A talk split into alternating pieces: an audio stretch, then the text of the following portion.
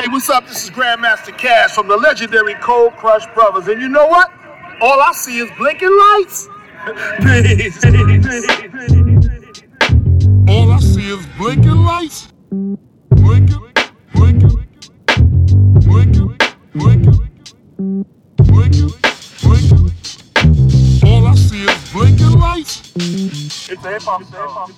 Hallo und willkommen zu Folge 12 des All I See is Blinking Lights Podcast.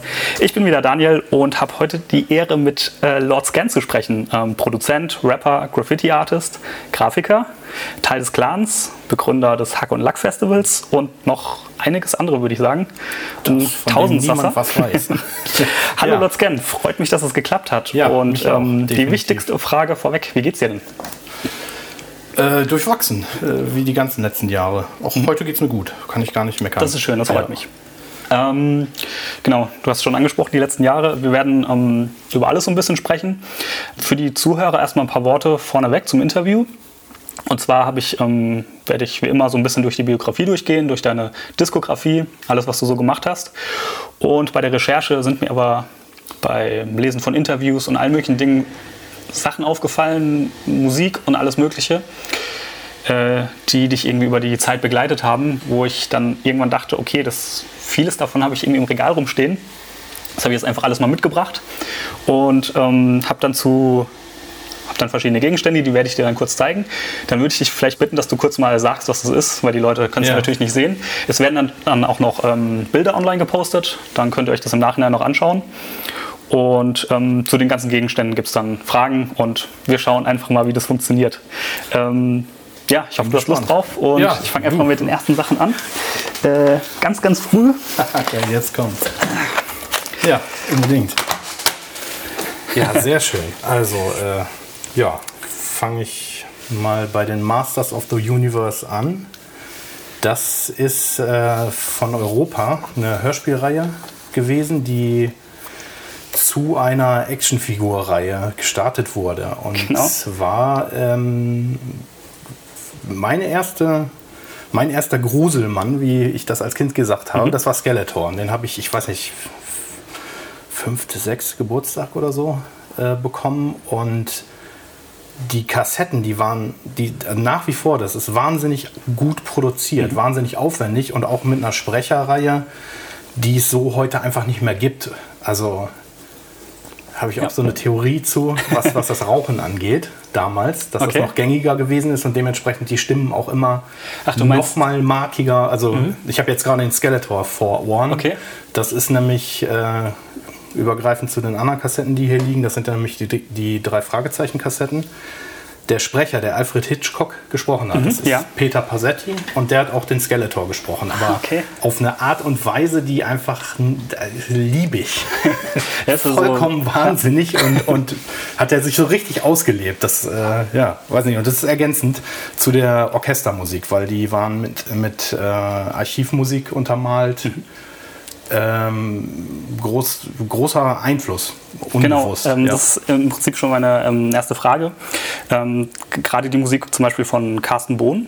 ja, klar. Ähm, wie hat dich das denn, oder beziehungsweise anders gefragt, hat dich das irgendwie in deiner musikalischen, in deinem musikalischen Schaffen beeinflusst? ja, geprägt, auf jeden Fall. Ja, ja, unbedingt. Und ähm, also in, in was für einer Art und Weise? Kannst du da irgendwie vom Also die, Musik das machst? Oder? sind ja alles äh, Skits gewesen. Die, äh, dann gab es eine Entwicklung aus den 70ern. Dann kamen später andere Produzenten außer Carsten Bohn. Habe ich jetzt aber die Namen auch gar nicht parat äh, dazu. Und ähm, das war breit gefächert, alleine von, der, von den Instrumenten her.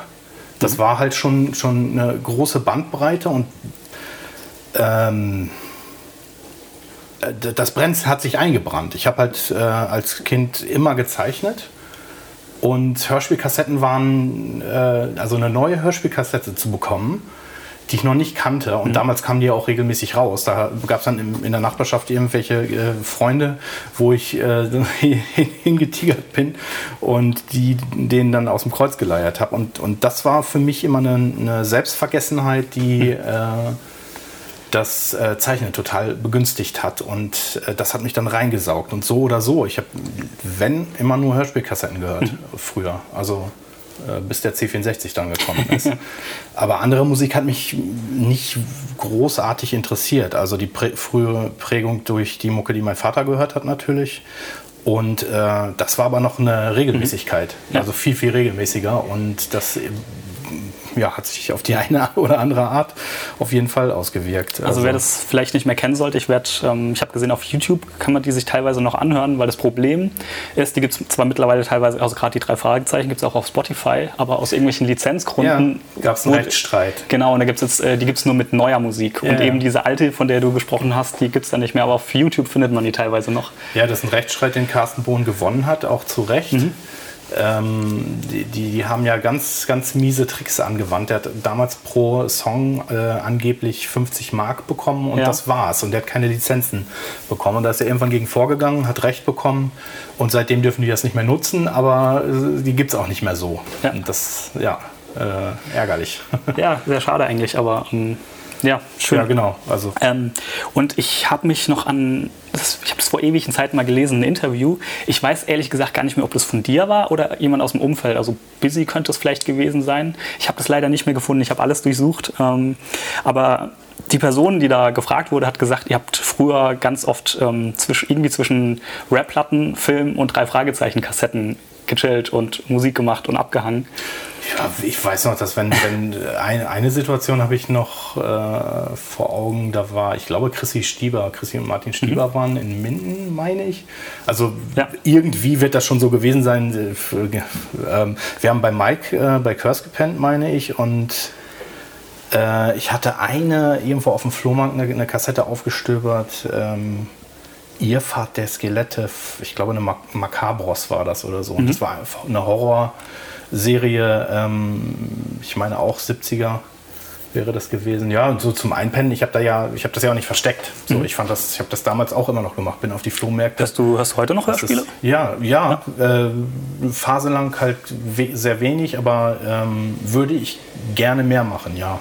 Also ist ja auch wieder so ein bisschen mehr verbreitet, glaube ich. Also drei Fragezeichen machen ja neue Folgen, gehen auf Live-Tour und ja, so weiter. Das sowieso. Das war damals war das noch schon skurril, dass Ja. ich das gemacht habe. Auch dann mit 18 noch, weil äh, jetzt durchs Internet und äh, es ist halt eine kollektive Kindheitserinnerung. Genau. Im Bett liegen und Hörspielkassetten zum Einschlafen hören. Halt auch einen, so, so einen beruhigenden, äh, Total, nostalgischen Charakter hat das. Und äh,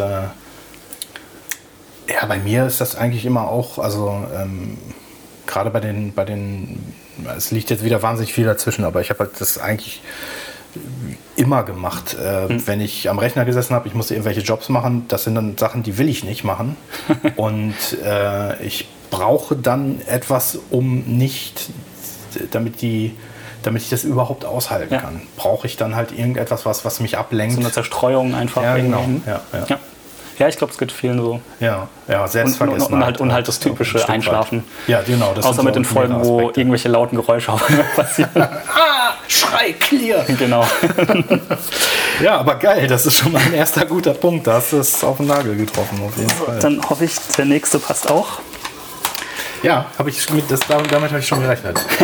ja, das ist äh, die Oxygen von Jean-Michel Jarre ähm, mit einem Wahnsinnscover. Das ist eine Platte, die hatte mein Vater damals im Plattenregal stehen und die verknüpfe ich auch mit den Masters. äh, Okay. direkt- also ich habe im Wohnzimmer an einer Box gesessen und da dann äh, da eingetaucht in die Welt. Und das ist halt ein Synthesizer-Album, bahnbrechend legendär ähm, und total hypnotisch. Ich weiß nicht, also ähm, ja, wie will man das beschreiben? Also das war auf jeden Fall äh, äh, sehr, sehr prägend, ja. Und das Cover ist, äh, muss man dazu sagen, eine Weltkugel und die ist dann so fleischmäßig aufgerissen und da ist dann ein Totenschädel, guckt da so raus. Ja. Das ist, glaube ich, auch noch die, die alte Version. Es gibt noch, glaube ich, eine Neuauflage. Da ist das Cover auch ein bisschen, also es ist das gleiche Cover, aber ein bisschen moderner gezeichnet, glaube ich. ja, ich kenne nur die. Ja. Also das, das Okay. ist ja, sagtest du ja, ist die alte, ne? Genau, das ist die alte, ja. ja. Ja, geil. Ja, und das alleine, also Totenschädel. Ähm, ja, mein Vater hat Medizin studiert. Das ist sowieso eine, eine, eine Prägung, die äh, auch apropos Skeletor, er hat ja auch Skelettschädel.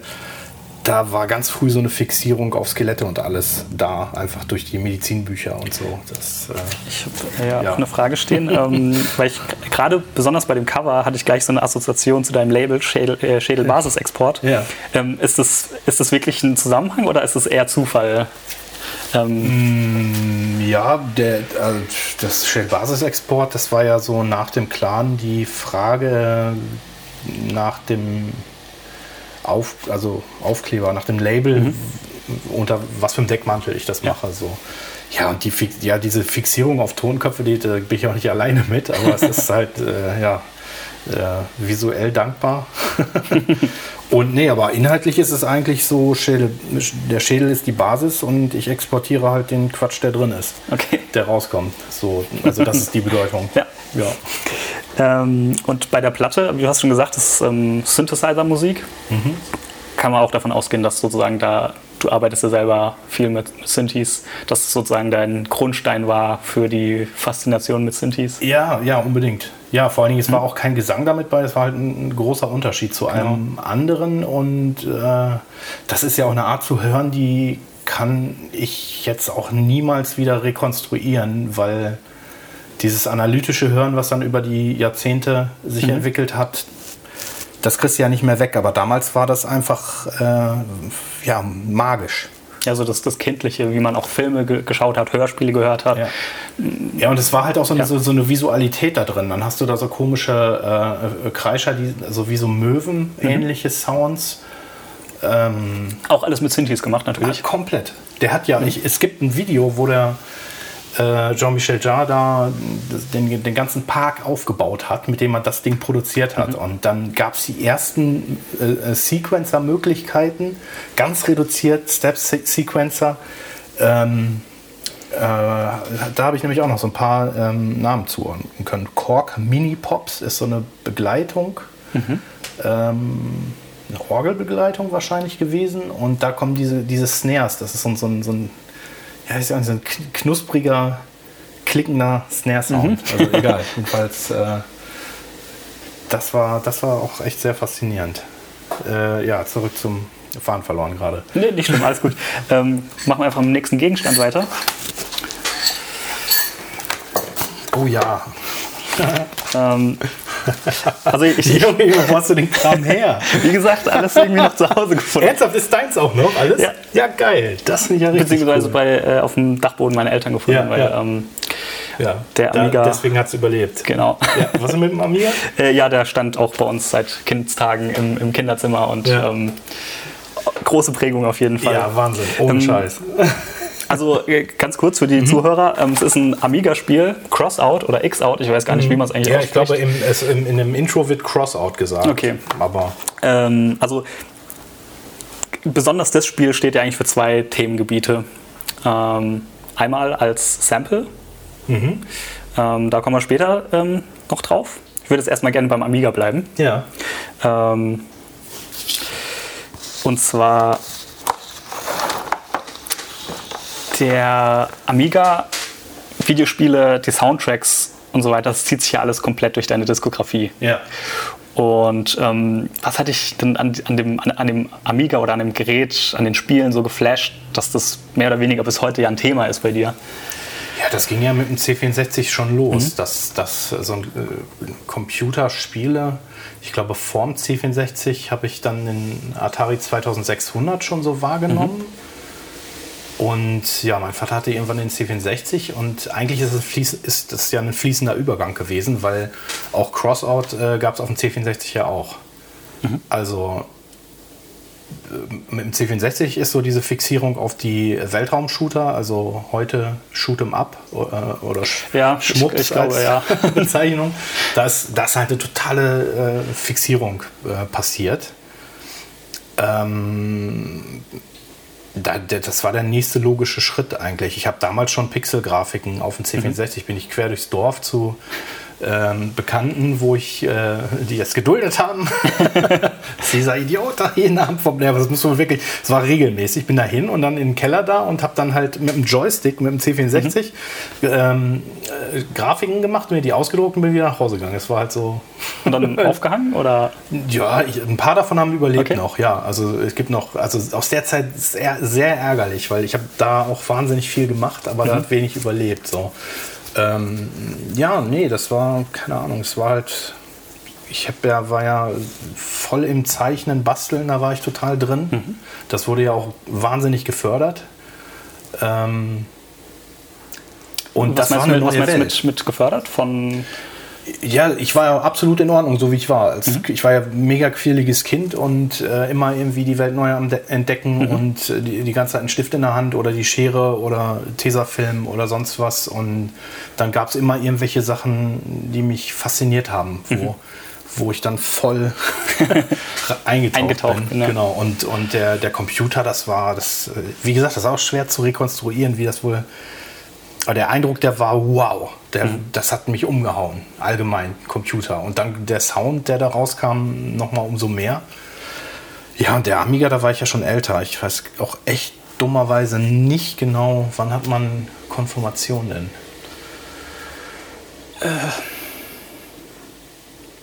Du, Puh, ist auch, keine Nee, Ahnung. ist auch falsch. Ich kann, ich kann jetzt echt nicht mehr sagen, wann ich den Amiga 500 hatte dann. Also es muss ja mehr oder weniger Also ich- ich würde jetzt mal- 80er, frühe 90er sein. Also oder? mit sowas. Ja, geil rechnen. ähm, ja, späte 80er, ja, doch. Ähm, krieg ich nicht, krieg ich nicht ganz zusammen gerade. Ich weiß, dass ich äh, 94 mit 15 Mhm. habe ich die ersten Beats auf dem Amiga gemacht, aber die ersten Gehversuche, die liegen ein paar Jahre Bisschen zurück, ja. zurück, ja. Das auch, habe ich irgendwo gelesen, so ähm, erstes Prodigy-Album als Einfluss. Ja, unbedingt. Ich glaube, das war ja auch frühe 90er. Also ich denke Ja. mal so späte 80er, frühe 90er kommt da Ja, ja, sowieso, hin. wenn dann Anfang 90er. Ich weiß noch nicht mal genau, wann ich den, wann ich den eigenen ähm, Amiga hatte. Und äh, da hatte ich einen Kumpel, ähm, der, der auch, der, der war halt auch wahnsinnig aktuell unterwegs. Der hatte, ist über die Schule halt äh, zustande gekommen, irgendein Kurs, ich weiß es nicht mehr. Und, und dann hatte ich da halt eben auch schon äh, Pixelgrafiken mit dem Amiga gemacht. Ähm, und der hatte tatsächlich ähm, bei irgendeinem Schulfest eine Kamera aufgebaut gehabt, mit der er dann Bilder in den Amiga also aufnehmen und ausdrucken konnte. Und das war, Okay. Das war natürlich irre. So, also, und äh, ich weiß, dass über den da äh, der, der Kontakt dann, also ein Austausch stattgefunden hat und äh, der irgendwann mit einem äh, Steckkartensampler um die Ecke kam. Okay. Und das waren ja einfach nur so Mhm. kleine Dinger, hast du reingesteckt und die Quali war dann auch dementsprechend äh, schlecht. Das ist dann ja alles besser geworden. Also, aber das war der, der Zugang, wo ich dann ähm, gemerkt habe, was man damit machen kann. Mhm. Und ich hatte einen Action Replay, äh, mit dem man das kannte ich vom C64 sogar schon, ähm, mit dem man die Möglichkeit hatte, den Speicher zu durchsuchen, das äh, äh, Programmspiel oder was auch immer einzufrieren mit einem Knopfdruck und dann halt eben zu gucken, ähm, ist das äh, Musikformat, was da ähm, benutzt wurde, lässt sich das finden. Äh, es gab dann gängige Formate und dann gab es halt Chris Hülsbeck mit seinen speziellen Formaten, die konntest du nicht rappen, keine Chance. äh, gab aber trotzdem die Möglichkeit, den, den Arbeitsspeicher durchzuscannen. Ähm, die waren dann immer ein bisschen angegrisselt, die Samples, aber so habe ich mir meinen, ersten Kram da zusammen ge Okay. gerippt. Also gar nicht sozusagen das Audio abgegriffen, sondern direkt die Files. ja, das ist dann erst, also ja, genau. Also die, die, die äh, Okay. sowohl als auch, ja, ja. Weil du hattest dann nämlich mit äh, der Tracker-Software, also Pro Tracker 2 hatte ich, äh, was schon ziemlich fortgeschritten war. Ähm, hattest du die Möglichkeit, eben solche gerippten Module äh, .mod ähm, zu öffnen äh, und die Samples waren da mit ein, eingebettet. Okay. Ähm, du konntest in Pro Tracker aber genauso auch äh, direkt samplen in den Speicher. Also Kassette, Ja. ein Mikrofon vom Kassettenrekorder, irgendein Quatsch reingeredet und das dann halt äh, gesampelt. Ja. In Spitzenqualität. In Spitzen. ja, genau. Ja, besser. Ich habe vor, allen Dingen- ich hab vor allen. Dingen auch eine, eine, von 94 noch eine Kassette, also äh, 10, 10 Beats oder so sind da drauf. Okay. Das ist schon, ja, Das also natürlich mal das spannend, das äh, zu hören. ja, äh, gebe ich dir gerne eine Sneak Peek nachher. Ich bin gespannt.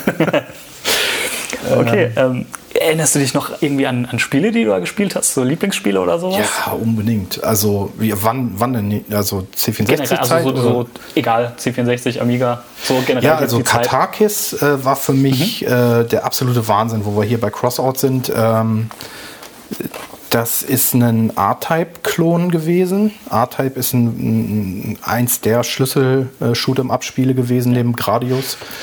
Ganz kurz vielleicht zwischen rein für Leute, die gerade nicht wissen, worüber wir reden. Ja. Ähm, R-Type zum Beispiel, ähm, das sind Spiele, wo man mit einem Raumschiff entweder horizontal oder vertikal entlang fliegt und es kommen Gegner und man muss die abschießen. Ganz einfach ge- ausgedrückt. Ja, genau. Und ja, das, das war so ein bestimmtes Konzept, was sich dann entwickelt hat aus, aus den ersten Anfängen.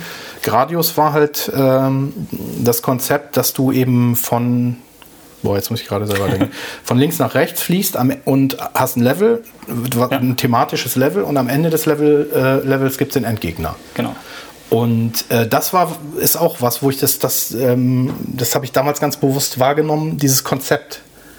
Äh, das, also es ist ja ein gewisser Aufbau, eine gewisse Dramatik mit dabei. Und äh, ja, R-Type hat das halt nochmal ähm, äh, also auf eine andere Art und Weise äh, vorangetrieben und das war halt so ein, ein Schlüsselspiel, was danach halt äh, am laufenden Meter kopiert wurde.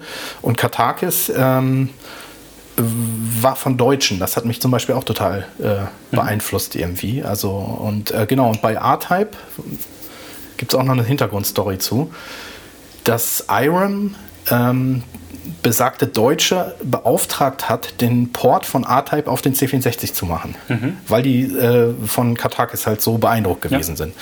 Und die Titelmelodie von R-Type, die war von Chris Hülsbeck.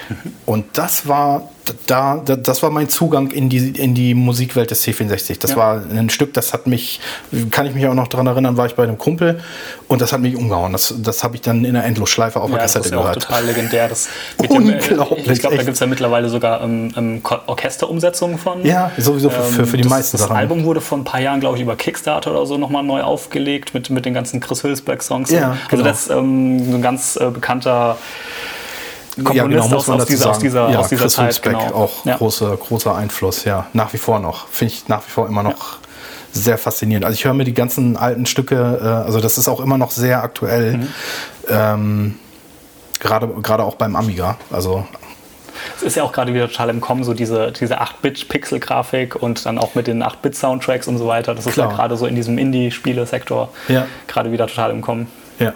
Also eigentlich gerade wieder komplett äh, auf der Zeit. Ja, ja. Wiederholt sich alles. ähm, ja, Spiele. Ähm, eins äh, Chaos Engine, das war zum Beispiel auch auf dem Amiga. Ähm, Wahnsinnseinfluss. Das war nämlich halt auch da, da hat, hatte ich halt dann, also das war äh, Dan Malone, äh, heißt der Grafiker von den Bitmap Brothers. Das sind Engländer gewesen, die damals schon ziemlich bekannt gewesen sind. Ähm, Xenon 2, Mega Blast, der Titeltrack oder Gods. Der Titeltrack, das war alles, ähm, die haben da Leute für engagiert, den, den, den äh, Titeltrack zu machen. Und das war eine, von der Gesamtinszenierung der Produkte war das schon ziemlich, ziemlich weit vorne. Hat so auch kein anderer gemacht. Und äh, bei Chaos Engine war es so, die Grafik, die sah unglaublich gut aus. Das war richtig, richtiges Könnertum. Und dann habe ich mir die, äh, wollte ich mir die Farbpalette aus dem Speicher rippen und habe dann gemerkt, das sind keine 32, sondern das sind nur 16 Farben. Und das ist was, das ist, das hat ähm, auch was äh, das Sprühen angeht. Ähm, da habe ich ganz viel, ganz, ganz viel gelernt, weil Okay. die alle, fast alle miteinander kombinierbar waren. Also die Art und Weise, wie der die Farbpalette zusammengestellt hat, die war äh, genial, ernsthaft. Also, Also so ein bisschen dieses schon fast typische Hip-Hop-Ding aus einer Limitierung kreativ werden. ja, genau. Ja, war ja sowieso. Ja. Eigentlich, eigentlich auch für viele Sachen beim Amiga ist, es, ist es ja so gewesen, dass gerade, der war sehr langlebig für, für einen Homecomputer und am Ende kamen die Leute dann halt mit den ganzen Tricks und Kniffen um die Ecke. Ja. Ne? Ja. Ich meine, wir reden ja über eine Zeit mit Disketten noch, Floppy Disks. Ja. Ich habe mich letztens, hab, musste noch letztens über mich selber lachen. Ähm, so, Steinzeit. Ja, früher hat man über Disketten gelacht, heute ist irgendwie schon so eine 320 Gigabyte Festplatte so, was mag ich denn damit noch? ist ja gleich voll. Unglaublich, ne? Ich weiß, dass, dass hier Fast Forward, ähm, Peter, bei dem wir auf dem Label waren, bei Put the Needle, Ja. der hatte dann irgendwann mal gesagt, äh, boah, und dann gibt es irgendwann Terabyte und mhm. äh, Petabyte oder ähnliches. Ne? Und dass ich damals überhaupt nicht einsortieren können, aber der hat das, das ist, äh, ist schon irre. Ja, Wahnsinn. Also Datenmengen. Verrückt ja. auf jeden Fall, ja. Okay. Ein MB. Mhm. Das muss man sich mal überlegen, ne? Ein MB. ja, egal. Ja, aber hat alles draufgepasst. So. Hat, ja. hat funktioniert. Okay, dann mal äh, zum nächsten Gegenstand. Ja. Kein, ich hab's schon das, äh, das Spiel ähm, legen wir mal zur Seite, das brauchen wir nachher nochmal. Ja. Ähm, eine Graffiti Montana Dose. Eine Montana, in dem Fall Gold. Genau, eine ja. alte sogar noch. ja, das Design hat mich auch irritiert gerade. Ja, das, äh, die sind, äh, das ist noch ein altes Design. Die wurden ja. irgendwann mal überarbeitet, glaube ich. Ähm, genau, du hast, glaube ich, 94 ungefähr dein erstes Bild gesprüht. Ja, Januar 94. Kannst du dich noch erinnern, was so deine ersten Berührungspunkte mit Graffiti waren und was dazu geführt hat, dass du das dann auch selbst machen wolltest? Äh, ja, äh, wahrgenommen habe ich das schon ein paar Jahre vorher durch die Demoszene. Also sowohl auf dem C64 als dann auch auf dem Amiga gab es ähm, Menschen, die, also das ist aus Cracker-Gruppen entstanden, die halt die mhm. Software geknackt haben und dann ihren Namen platziert haben vor der Diskette, die sie dann weiter geswappt, okay. geswappt haben. Und das ist eine Kultur. Da ist eine Kultur daraus Aha. entstanden, die ähm, sich gemessen hat. Mhm. Das passt halt auch wahnsinnig gut ins Graffiti. Es gibt auch einige ähm, äh, Beschreibungen dieser Szene, wo, wo der äh, Vergleich hergestellt wird. Okay, ähm, ja, den Namen verbreiten einfach. Ne? Und das zog sich dann halt auch noch in andere Bereiche rein, dass es halt eben reine Demos gab, wo einfach das Können gezeigt wurde. Mhm. Und die Gruppen hatten immer einen Namen und der Name wurde dann halt aufwendig äh, inszeniert. Ne? Mhm. Und das sind schon vorher halt totale Einflüsse gewesen. Und da, also was ich meinte mit den Pixel-Grafiken. Also mit aufwendig inszeniert meinst du mit Animationen? Gezeigt, nee, ja, ja, 3D war ja da noch. Also, auf ja, aber also ich meine, teilweise gab es ja dann schon so Farbanimationen, dass, dass so Farben durchgeweht ja, sind und solche klar. Sachen. Ja, genau. Blink, blinkende Lichter genau, und ja. so weiter. 90er Jahre Internet-Hilfsvergleich, ja. ne? ja, das war schon speziell. Nee, aber es war schon echt wahnsinnig gut inszeniert mhm. und ja, einfach so, dann hast du einen, äh, keine Ahnung, wie ein Enigma oder so und dann ist das eine gläserne Schrift, ja. äh, die so halb transparent ist oder und da gab es halt viel Graffiti schon. Das tauchte da immer schon wieder auf. Also so. digitales Graffiti sozusagen. Ja, nach, nach, also den Gruppennamen dann in äh, gestylt halt, mhm. ne? aber du hast halt die Einflüsse da direkt gesehen ja. dann in den meisten Fällen und das habe ich halt schon wahrgenommen und dass ähm, der Start dann war, dass ich, ich meine, das war eine ASM, aktueller Softwaremarkt. ein Magazin, äh, was ich damals ja so mit dem Kumpel zusammen dann, also das es gab so zwei, drei Magazine, die haben wir dann verfolgt. Mhm. Ähm, und da war eine Werbeschaltung, also eine Werbezeile für das Graffiti-Lexikon von Bernhard van Treek. Okay. Ähm, und äh, mit, mit einer Wand, mit einer Hall of Fame in Köln, mit Motu. Und wusste ich natürlich damals alles gar nicht, aber ähm, und das habe ich dann äh, zum Geburtstag mir gewünscht, äh, Januar. Und damit, mhm. das war der Start halt. Ja. Weil da gab es dann nämlich auch Telefonnummern, wo äh, man bei Tapeten Hesse Caps bestellen konnte zum Beispiel oder halt mhm. eben richtige Sprühdosen und, und das war ja selbst da, also es mhm. war nicht verfügbar, die Info, ne? ja. also das Ganze und das, das, äh, damit habe ich dann gestartet, so, das okay. waren dann die ersten, ersten cool. Lord-Pieces.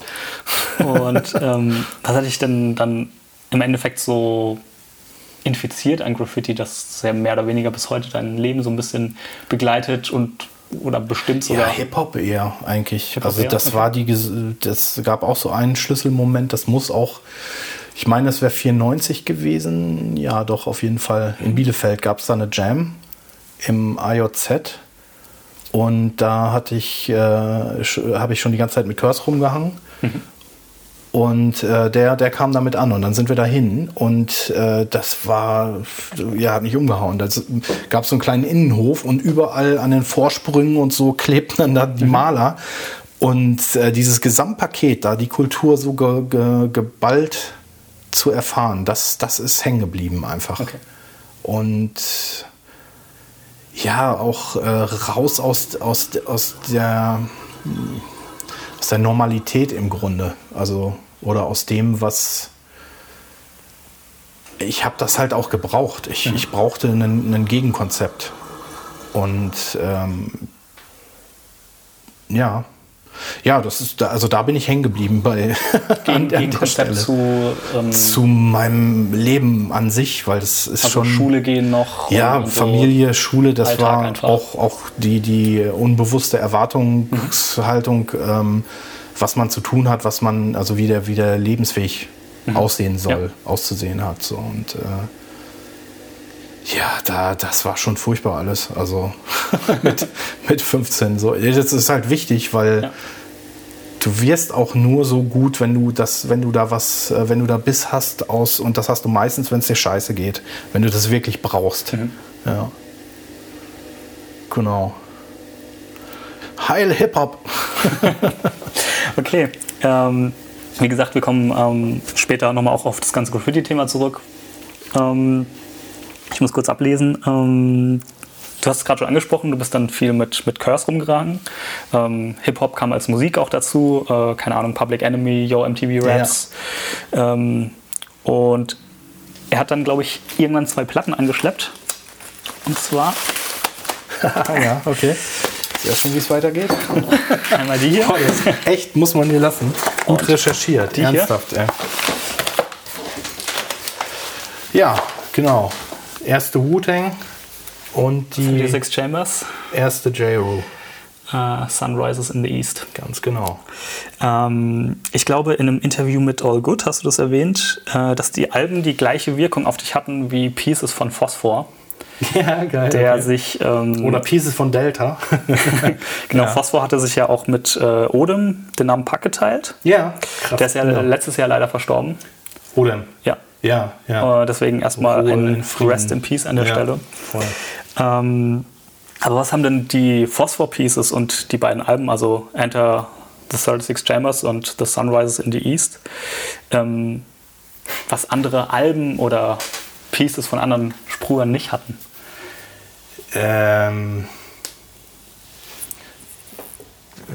ja, das, also bei, bei äh, wo du Pack sagst auch. Also es gab ja das, was in den Macs von Voss bekannt gewesen ist, das war eine Sache und es gab dann so einen Bruch. Mhm. Äh, mehrere gab es immer wieder bei dem. Ähm, wo der seinerzeit weit voraus gewesen ist mit diesen Gegenschwüngen und Anti-Style-Elementen eigentlich. Mhm.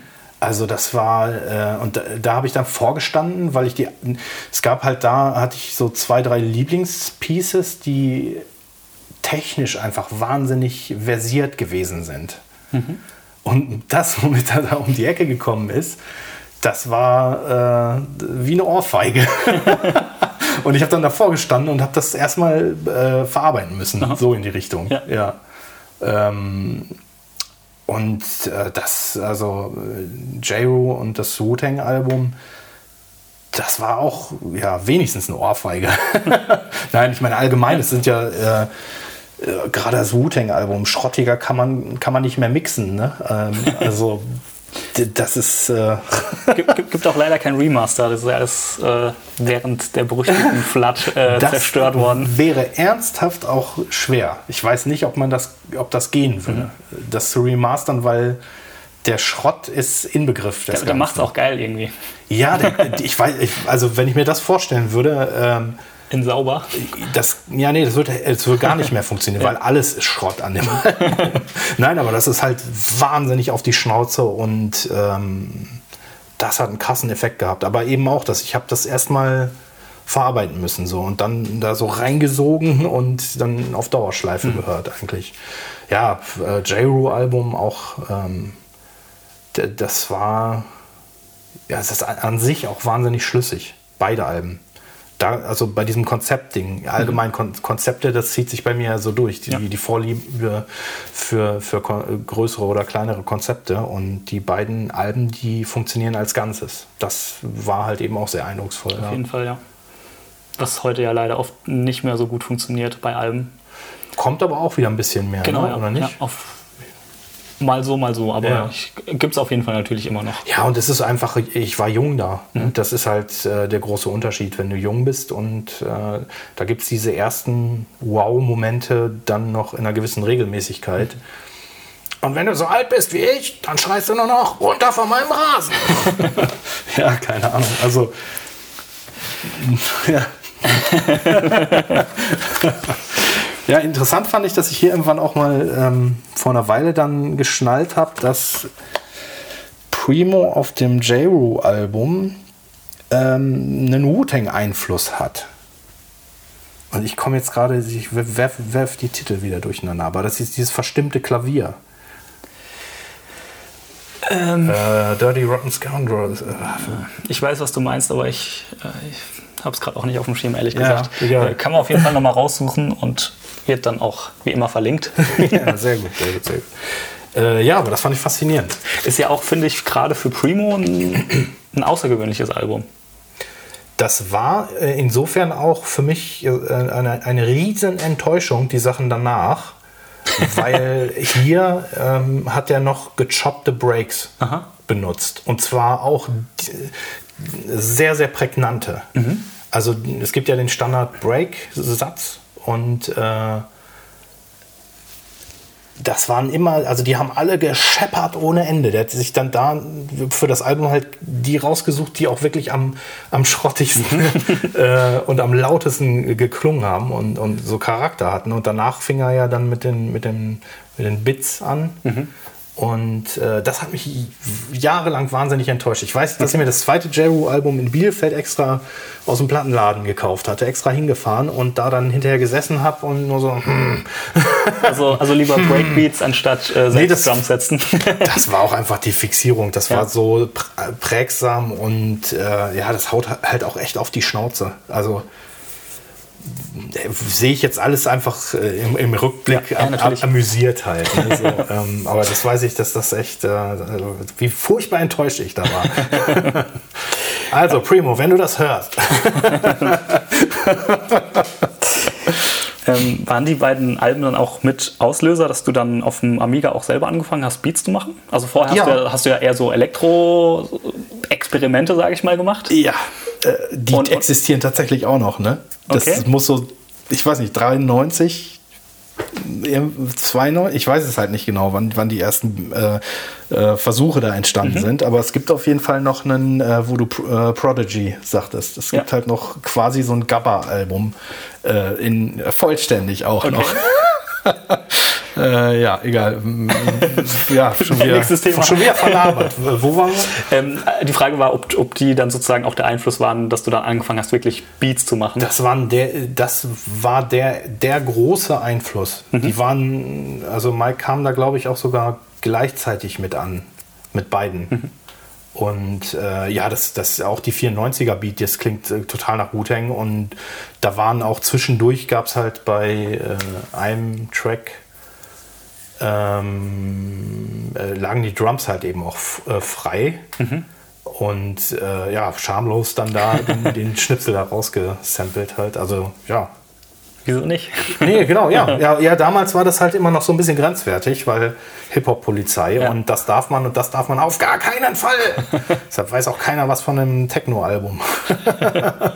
ähm, nee, war ja wirklich so. Ähm, aber da habe ich auch keine, keine Berührungsängste gehabt irgendwie. Also, und außerdem, das hat mich viel zu sehr beeinflusst. Das war dann später auch mit den Mob Deep Sachen so, dass du an den 96 bis 98 Beats das äh, auch, äh, meine, bilde ich mir zumindest ein, erkennen kannst halt, äh, welche Sachen ich da halt gehört habe, so die mich da äh, fasziniert haben. Ja. Also das Ergebnis zählt und nicht, wie man hinkommt, sozusagen. Ja, es ist auch irgendwie das.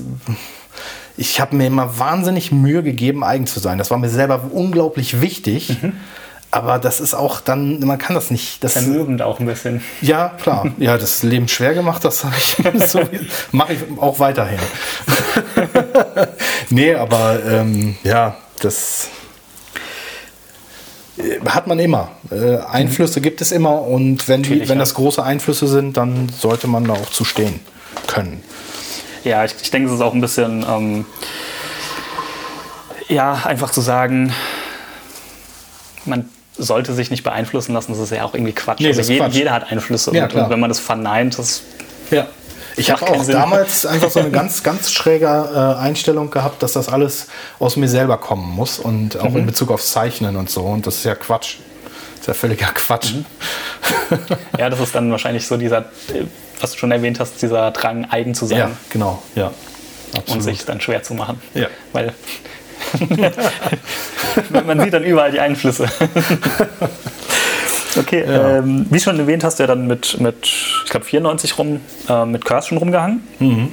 Ihr habt dann ähm, 96 war das, glaube ich, die ersten Hip-Hop-Jams in Minden im FKK veranstaltet. Äh, ja, das erste, erste Ähm, Jam. genau. genau. Hast dann auf der, warte mal, ich muss mal rauskramen hier. Die Essenz-EP. Mhm.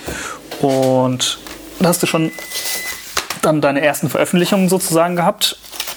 Dann natürlich noch upsala, hier auf der La Familia. ja, genau. Das hat ja.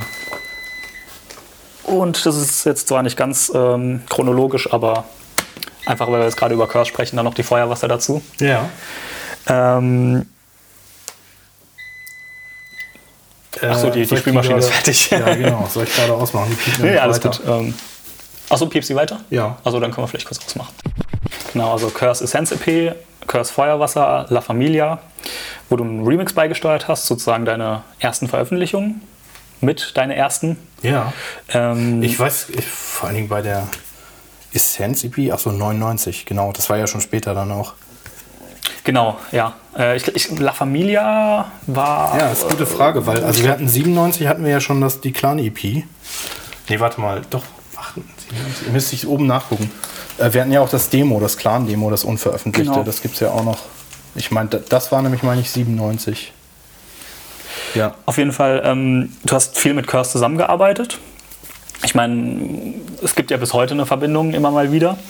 Ähm, stand aber eigentlich jemals im Raum, dass du und Curse wirklich als, keine Ahnung, als Crew oder sonst was zusammenarbeitet? Äh, äh, nee. Kam irgendwie dann nicht in Frage. Also nicht von meiner Seite aus. Ähm,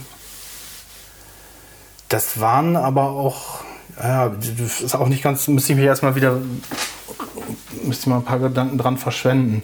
Also es war ja auch so, dass das einmal, es gab ja diesen sprachlichen Unterschied. Und ja, ich, also von, von dem, was ich da, ich war ja auch als der Wortmutant. MC Wortmutant? Genau, die Wortmutante. äh, und da, das war ja auch alles schräg. Also äh, zumindest gab es da keinerlei Interesse von Mikes Seite aus. Also ähm, der war mit Busy unterwegs, hatte da halt eben schon so seine klare Vorstellung. Ähm, ja, das ist auch irgendwie schwierig gewesen, muss man auch dazu sagen. Also gerade wenn du jetzt La, La Familia dir anguckst, da äh, der Clan hätte da genauso gut dazugehören können, weil wir mit exakt den Leuten die ganze Zeit unterwegs waren. Also Ja. und ja. Hat dann nur für einen Remix gereicht, sozusagen. Ja, wahrscheinlich. ja, keine Ahnung, es ist, es ist ja auch, ähm, ist ja auch lange her alles. Also ähm, ja, das war, wir war, waren und, und sind auch einfach da zwei Egos. Ne? Also und das muss nicht immer funktionieren. So. Also, Ja, vor allem, wenn man sich jetzt rückblickend anschaut, wie du schon gesagt hast, du hattest so diesen eigenen Stil so ein bisschen weg von, ich, ich nenne es mal weg vom Mainstream vielleicht. Mhm, ja. Und Curse ja eigentlich eher so schon in die Richtung Ja, Hip-Hop mit so ein bisschen Mainstream-Einfluss. Und das Ja. hat sich, weiß nicht, könnte ich mir vorstellen, dass das vielleicht das auch so ein bisschen. so das Team äh, Busy und Kurtz hatten halt schon so eine, so eine Marschrichtung, ne? Ein Stück weit auf jeden Fall. Ja. Okay. Ja, und äh, ja. Wir waren, äh, ich habe auch noch ein Videoband von 94, wo wir in Bückeburg aufgetreten sind, dann äh, nebeneinander zusammen nach, also so äh, gigtechnisch, äh, ja, selbst mit dem Clan dann noch. Ja, ja, es ist, boah, ich müsste da echt ähm, Also mehr von- sortieren. Von außen betrachtet war das gefühlt immer so ein bisschen so ein, so ein Auf und Ab eure Beziehung. Mal wart ihr näher zusammen, habt zusammen gearbeitet, dann mal wieder nicht, dann war so gefühlt Funkstille, dann gab es wieder irgendwelche Zusammen Zusammenkünfte? Ja, also ich habe schon immer irgendwie Interesse auch an der Gruppe gehabt. Äh, von Anfang an auch. Und dann äh, gab es halt eben das Umfeld, wo dann der Clan auch draus entstanden ist. Mhm. Ja, also wie gesagt, dass ich, ich, äh, ich meine mich erinnern zu können, dass ich da schon äh, ein Interesse dran gehabt hätte, mhm. äh, mit äh, Curse zusammen eine Gruppe zu starten. So, aber das ist halt, wie gesagt, das ist auch lange her. Aber ich habe, ich meine, das so zu erinnern, dass das einfach äh, gar nicht, gar nicht zur Debatte stand. Das hat einfach nicht zusammengepasst. So ging dann eher von ihm aus als von mir halt. Ne? Aber okay. Äh, ja. Gut, ähm, dafür hast du dann, ich glaube 96 ungefähr, Italo Reno kennengelernt. Ja. Ähm, und Germany auch. Ja. Ihr habt dann zu der Zeit schon Texte geschrieben, seid noch als Mindener Mob unterwegs gewesen. Ja, Minden Mob. Und, oder Minden ja, das war genau. ganz, ganz kurzfristig, ja. Und genau. äh, seid dann auch irgendwie auf Jams gefahren. Ähm, kannst du vielleicht mal kurz ein bisschen beschreiben, wie, die, wie diese Hip-Hop-Szene zu der Zeit in Minden ausgesehen hat? Weil so von ich sag mal, was man so auf, auf den Alben hört, war das ja schon alles recht wild, sag ich mal. okay. Ja, dann musst du das mal ein bisschen genauer bezeichnen. Wie, das, wie meinst du mit ausgesehen? Ja, also, ähm, keine Ahnung, man, man liest ja, in Interviews, dann, ihr, ihr, seid als Mindener Mob aufgetreten, man liest dann hier und da mal alle so ein bisschen asozial äh, wahrgenommen und also jetzt nicht ja. so, so. nee, ich meine, es ist, ist auch schon richtig, ja. aber das ist Teil der Inszenierung gewesen, äh, die ich auch, also apropos Konzepte, Clan mhm. ist ein klar, klar strukturiertes, ja klar strukturiert ist vielleicht auch falsch, aber schon ein strukturiertes Konzept gewesen. Mhm. Und einmal dieser übertriebene, äh, überzeichnete Lokalpatriotismus, dass mhm. wir da halt eben auch immer laut als Minden geschrien haben, wenn wir irgendwo eingeritten sind, ähm, das ist Teil des Konzepts gewesen. Ja, ich meine, Minden ist dadurch Die, aber auf jeden Fall bis heute auf der Karte irgendwie. Ja, im negativen Sinn. Nein, ähm, mehr laut als aggressiv würde ich mhm. jetzt sagen, so, so doch schon. Also wir haben ja, wir sind ja nirgendwo hin und haben dann die Einrichtung demoliert. Mhm. Also meine ich zumindest, dass sich das in, in, Grenzen gehalten hat. Aber wir waren halt eben wahnsinnig laut und wir sind immer mit, einer, mit einem Trupp angerückt und das mhm. macht dann dementsprechend auch Eindruck. Ne? Natürlich, ja. Aber war auch alles so gewollt. ne? Das hat auch Bock gebracht, so auf den Gigs, wenn du dann schon mal eine Basis da hast an Leuten, die auf jeden Fall äh, anfangen zu moschen, wenn die Beats ja. losgehen. Das ist schon mal ein großes Plus, ja. Okay. Ähm, ich weiß nicht, ob das genau in die Zeit passt, aber was war denn oder wer war denn die Olsen Gang und was ist ja, die Knödelfinger Action? Ach so, ähm, ja. Ähm, Ole ist derjenige gewesen, der uns alle ausgehalten hat. Ähm, also ich bin ja von, vom Gymnasium quasi runtergeflogen. Als ich da eingeschult wurde nach einem halben Jahr, weil ich da halt komplett in mich zusammengesunken bin. Das mhm. war halt komplett da gar nichts mehr. Depressiv, nichts mehr gegessen, äh, nichts mehr gesagt, so in die Richtung. Also richtig überhaupt nichts mehr. Also und sozusagen das, wo du dann das Gegenmodell gesucht hast, was du vorhin schon angesprochen hast. Ja, da sind einige Sachen ja. in meinem Leben. ja, da sind ein paar andere Sachen auch schon schief gelaufen gewesen. Also okay. die Depression, die schleppe ich halt schon wahnsinnig lange mit mir rum. Aber es gab halt eben den Wechsel auf die Gesamtschule. Mhm. Und das war das Allerbeste, was mir passieren konnte. Also äh, erinnere ich mich immer noch sehr, sehr gerne daran zurück. Und bei mir in der Klasse war halt besagter Ole und mhm. äh, der gehörte mit zu den coolen Skatern. und da bin ich dann halt irgendwann mit, äh, durfte ich dann mit quasi. Also es ist ja immer so, mhm. dann, wenn die Leute in der Stadt wohnen, dann nach der Schule gibt es gewisse Treffpunkte und äh, ja, Ole hat mit seinem Vater zusammen äh, gelebt, gewohnt, äh, in einer Altbauwohnung. Mhm und ähm, hatte ein Zimmer mit einem Hochbett, was äh, Abstand sondergleichen. Das war halt so Punk-Einfluss auch. Und Ikea-Sofa, was dann da irgendwie halb zerfetzt und angemalt gewesen ist. Und, und das, das war halt, mhm. apropos Gegenwelt, das war, mhm. konnte ich gar nicht fassen, dass ich da, da, da mit durfte, dass ich dazugehören durfte. Das ja. war mit, äh, ja, ich weiß nicht, das muss wahrscheinlich mit 14, ich weiß nicht genau, also kurz vorm, vorm Sprühen im Grunde. Okay. Und äh, das war so der Nährboden dann. Ne? Da haben wir, da gab es eine Möglichkeit halt zu kiffen. das, ist, das ist halt so. Ne? Ja. Äh, ja. Und das war auch, auch so, so ein bisschen, also das war das erste Mal, dass ich das Gefühl hatte, irgendwo hinzugehören, mhm. dazu zu gehören. Ja. Das war unglaublich wichtig. Und das war halt schon insofern extrem, weil das musst du erstmal aushalten. Das weißt du in dem Alter nicht, aber das ist schon scheißen anstrengend, wenn die ganze Zeit die Idioten vorbeikommen, alles vollmüllen, sich durchschnorren und äh, mhm. Wenn es drauf ankommt, dann nicht mehr da sind. Ja. nee, und deshalb äh, Props an Ole nach wie vor. nee, geil. Sehr, sehr geil. Das war, okay. das war echt eine gute Zeit. Das hat echt sehr viel Spaß gemacht. Und da gab es halt eben auch die Möglichkeit, ähm, Beats einfach vorzuspielen. Das war so interessant, Aha. dass ich mir da halt meine meine Packung äh, Bestätigung abholen konnte, mhm. auch immer irgendwie durch das, das gab so eine direkte Möglichkeit ja. des, des Spiegelns und äh, weiß ich tatsächlich auch noch, das war, ähm, als ich mit den ersten Sachen angekommen bin, hat das nämlich auch keiner geglaubt. Wie, was, du machst Musik? Kann man gar nicht, braucht man ein Studio für, so, das macht man nicht einfach so. Und äh, dann hatte ich tatsächlich, weil äh, Costa hieß der Mensch, ähm, da, da fest, felsenfest davon überzeugt gewesen ist, dass ich Quatsch rede. Und dann habe ich halt irgendwie ein paar Tage später äh, den Costa Alexio Remix in der Tasche gehabt. Das ist eins von diesen äh, Techno-Stücken okay. gewesen. Und das hat dann die Fronten geklärt. nee, aber ja, das ist krass, dass das da wirklich alles noch äh, nicht von zu Hause aus machbar gewesen ist, ohne mhm. Geld halt. Ne? Ja. Und da bis beim Amiga äh, die Sonderstellung, die der mhm Rechner einfach äh, auch überall anderswo gehabt hat. Ja. Und die äh, Knödelfinger-Action? Äh, das war einfach äh, Quatschreden mit, also ganz viel behinderten Scheiß, sich behindert benehmen, dumm rumquatschen, mit Rasputin halt. Ähm, mhm. War ich eine Zeit lang ja unterwegs und äh, ja, einfach irgendwie sich, sich blöd benehmen und mhm. blöden Quatsch, äh, Leute irritieren und so, okay. sowas in, in die Richtung. Auffallen einfach. Ja, negativ auffallen. okay. Verwirrung stiften.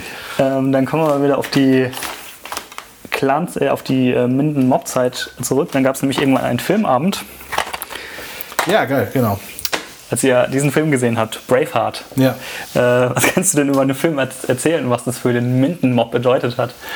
Och, ähm, da gab's, das war nur ein Detail. Das war ja einfach nur äh, dieser übertriebene Pathos ähm, des, des Zugehörigkeitsgefühls. Mhm. Ne? Ähm, und da wurde ja die ganze Zeit von den Clans geredet und so. Ja. Äh, und äh, ja, interessant, weil das äh, ordnete ja eigentlich dann auch Wu-Tang zu. Ne?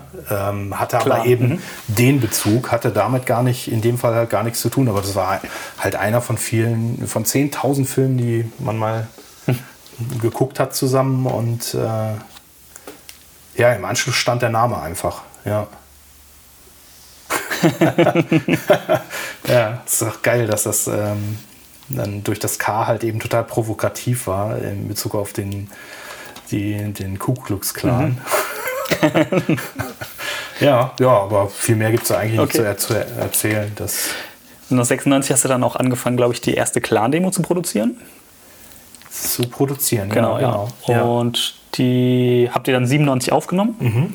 und ein Track davon ist auf diesem All Rocked Sampler gelandet. Ja, genau, OWL. Kannst du dich noch erinnern, mit ähm, welchem Equipment du da gearbeitet hast, also beattechnisch? Äh, das war schon der AKS 2800, mhm. was quasi die 3000er Serie ist. Und ein Atari 1040 ST als Sequencer. Okay. Und mehr war es nicht. Also ähm, ich glaube, teilweise hast du das der dann auch noch für das Flashpunks-Album benutzt. Ähm, das kam dann, glaube ich, noch durch GEMA-Vorschuss, ein AKI. Ja, ein AKI 6000 kam dann dazu, mhm. der aber eben die alten Formate importieren konnte. Okay. Und äh, ja. Okay.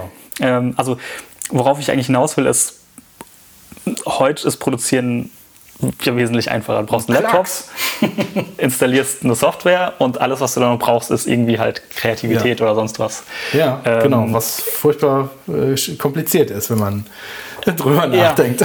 aber, aber ich sag mal, die, die, die technische Hürde und auch die finanzielle ist heute ja vergleichsweise zumindest sehr Nee, gering. die, das, das, äh, es stehen dir alle Möglichkeiten zur Verfügung. Alle. Genau. Und kannst du vielleicht mal von- erzählen, wie du damals produziert hast, wie, das, wie, wie so der Ablauf war und vielleicht auch ein bisschen was zu den Geräten, die, für Leute, die sich gar nicht jetzt vorstellen können, was das für Dinger sind. Äh, keine Ahnung, Akai S2 2800, Atari 1040, Akai S6000 und so weiter. Ja, sind ja. für viele vielleicht nur Bezeichnungen. Aber das mal so ein bisschen den Unterschied äh, zwischen diesem, ich installiere eine Software und leg los und Ja, da bist du wieder bei auch bei der Datenmenge. Ne? Also ich weiß jetzt, ich kann dir nicht mehr genau sagen, wie viel der Akai, der erste Akai, den ich hatte, ähm, aber das wären auch ein paar MB höchstens, maximal. Kann, kann auch sein, dass also es war wa- sehr, sehr wenig, sehr, sehr wenig äh, Speicher und dann hast du sowieso schon in den meisten Fällen Mono samplen müssen, um überhaupt dann ähm, ein paar Sachen ausprobieren, aneinander stuck, stückeln zu können. Ja, es gibt so große Unterschiede, dass du, ähm, wenn du jetzt heute einen Sample irgendwo in eine Software reinlädst, dann ist das das Basis-Sample und du kannst einfach verschiedene Bereiche wählen und meinetwegen auf die Klaviatur legen. Und das war früher nicht so. Du musstest es, jeder einzelne Sample war ein Sample und konnte auch nur so behandelt werden und der musste dann kopiert werden, wenn du was anderes haben wolltest. Also überhaupt die Bearbeitung ist irre, irre kompliziert, also langwierig und aus heutiger Sicht unfassbar nervig gewesen. Und auch so die ganze, die ganze Hardware. Also Ja, du heute ein schaltest du paar einen, einen Computer an und- und, ja, genau. früher hattest du mehrere Geräte. Also Ja, genau. Du musst das jetzt Wann- erstmal verkabelt kriegen und äh, Genau. MIDI ist die ist ei- eigentlich die Kabelschnittstelle gewesen, mit der sich das dann verbinden ließ und mehr als nur ein Gerät anzuschließen, da habe ich auch meine Schwierigkeiten mit gehabt, schon zu schnallen, okay, was muss jetzt wohin? Und ähm, beim Atari ST war es so, im Gegensatz zum Amiga hatte der MIDI-Anschlüsse. Und das hat das, äh, äh, die Kiste so zu diesem äh, Heimmusiker-Standard gemacht. Ähm, Cubase, Notator, äh, ja, Logic Notator war es damals. Ähm, das hatte Busy in Gebrauch und ich hatte mit Cubase halt ähm, mich da eingeschossen. Und damit sind sogar die ganzen Arrangements noch fürs Flashbanks entstanden. okay. Komplett. Also Also auf einem kleinen. Zweifarbigen Monitor. ein, ja, genau, einfach, ja, Also, schwarz-weiß. ja, genau, ne? also, ja. äh, und, und 10 Zoll gefühlt, äh, nee, also ist wirklich wahnsinnig klein. Da Mhm. hattest du noch einen Randbereich gehabt und der war verhältnismäßig scharf, der Also Monitor. Handy-Display sozusagen. ja, genau. Heute? Ein bisschen, bisschen größer vielleicht, ja. Aber ja, war aber auch gut. Also auch beim Archive, du hast halt so ein blau beleuchtetes Display mit wenig Kontrast gehabt und dann deine Menü-Hierarchien, die man dann ja schnell inne hatte, wenn, wenn man sich damit auseinandergesetzt hat. Oder mir ging es zumindest so. Und das hat das auch begünstigt, weil dann war das halt ganz der, der Beat irgendwie. Du hast nicht viel, da war nicht so viel am Leuchten oder Blinken oder Ablenken oder weiß ich halt noch. Also Tonarm, Akai kleines Fenster und dann das äh, Arrangement-Fenster vom, von dem Atari, so das Also, kommt, kommt auch Ole wieder ins Spiel, weil Okay. äh, Manni, der äh, Vater von Ole, der hat den unten im Keller äh, seine alte Platte, Plattenkisten hatte der da irgendwie stehen und äh, gefundenes Fressen. teilweise durfte ich, teilweise ungefragt. Nein, aber die, die, das war schon klar, dass das jetzt nicht mehr so schnell in, äh, aufgelegt wird, was da lag. Aber äh, Ray Charles zum Beispiel habe ich da äh, dadurch lieben gelernt. Und da bist du wieder beim La Familia Remix. Das, äh, ja, Ray, Ray Charles, ganz großes Kino. Ja, na, also, Okay. Ja. Also zusammengefasst, viele komplizierte Geräte, die alle nicht so viel können und viel Zeit brauchen, bis sie überhaupt erstmal betriebsbereit sind. Ja, du musst das auch erstmal, das ist ja auch wieder bis beim Internetzeitalter, das war damals nirgendwo verfügbar. Das hat es ja gab ja ke- keine Tutorials Das oder hat ja auch keiner gesagt. Und dann hast du da so eine komische Kiste und dann bring die mal zum Laufen ohne Infos. Mhm.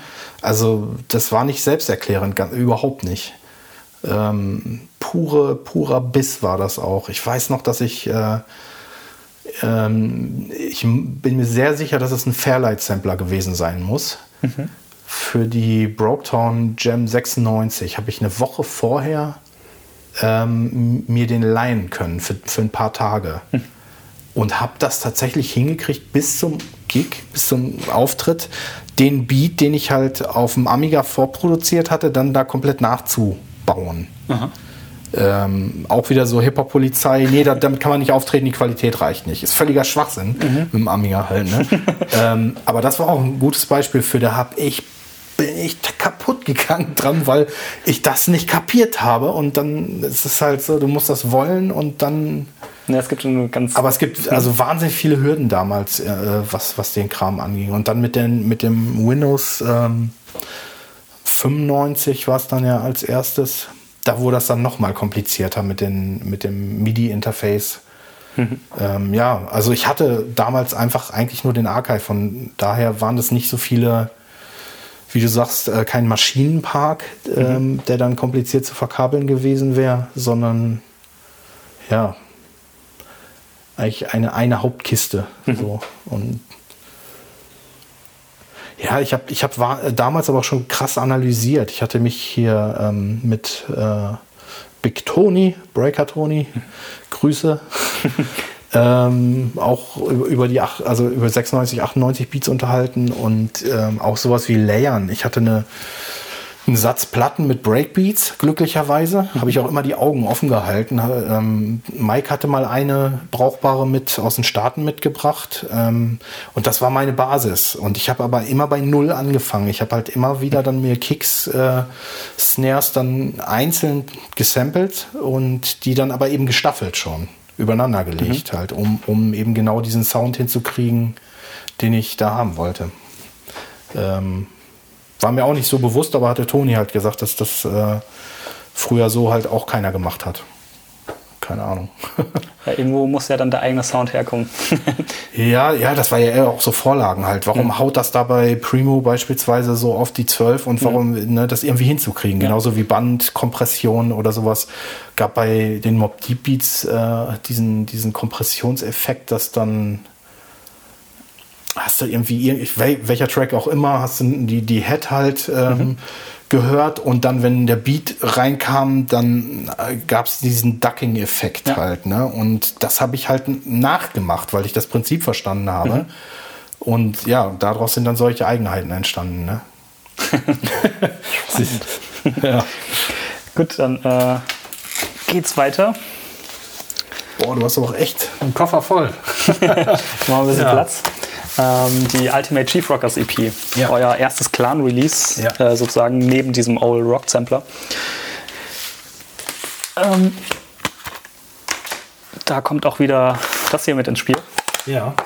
Crossout. Genau, das Amiga-Spiel von vorhin. Ähm, und zwar hast du auf dem Track Katzengold das Main-Team nämlich gesampelt. Mhm. An der Stelle auch mal Grüße raus an Marco, das ist ein Zuhörer, okay. der mich auf das äh, Sample nämlich gestoßen hat. Ja, geil. Das ist ein, äh, der macht selber Beats und äh, ist wahnsinnig verrückt, was äh, Samples-Ding angeht. Ja, geil. Der ist auch irgendwie im, ja, da musst du erstmal drauf kommen, das stimmt schon. Ja.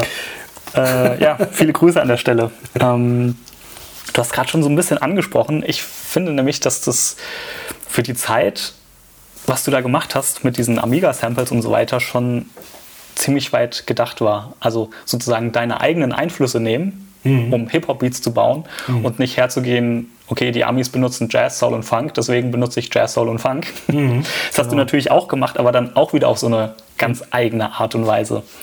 Ähm, hast du dir zu der Zeit, zum Beispiel jetzt bei der, bei der Clan-EP, ähm, schon Gedanken gemacht, das genauso zu machen, deine Einflüsse zu benutzen, das anders zu machen? Oder hast du einfach drauf losgemacht und das ist einfach so entstanden sozusagen? Nee, nein, nein, um Gottes Willen. Nein, ich habe halt wirklich da auch schon ganz konzentriert darauf hingearbeitet, ähm, den Bekanntheitsgrad irgendwie zu steigern und mhm. eben Sachen zu bauen, die auf die Schnauze hauen und sich abheben. Unbedingt. Also mhm. ähm, ja, eigentlich also zufällig ist da ist eigentlich bei fast gar nichts. Äh, okay. ähm, also das war auch einfach viel Arbeit. Die Beats, ähm, vor allen Dingen auch die Flashpunk-Beats, die stammen teilweise aus der Zeit, die, die Ursprungsversionen. Mhm. Also das sind auch Sachen, die, wo ich dann, die ich immer wieder aufgegriffen habe, wo ich dann mit angefangen habe und dann ist das gerne und oft vorgekommen, dass dann der Beat am Ende, also den ich am Anfang eigentlich schon so stehen hatte, dass der dann weg war und dann gab es aber einen neuen und solange wieder besser war, war das auch alles okay halt. Ne? Also sagen Also ein Prozess, ja. Arbeitsprozess auch, äh, das zu akzeptieren, dass das lange dauert und Sachen zu verwerfen wieder ja, ich glaube, das ist, ähm, also gerade wenn man kreativ arbeitet, ganz wichtig, dieses Sachen wegwerfen. ja, auch eine Zwanghaftigkeit bei mir. Also mhm. äh, nie gut genug. Nein, das muss noch besser. Noch besser. 200 Prozent, das ist aber ein bisschen wenig. ja, keine Ahnung. Ja.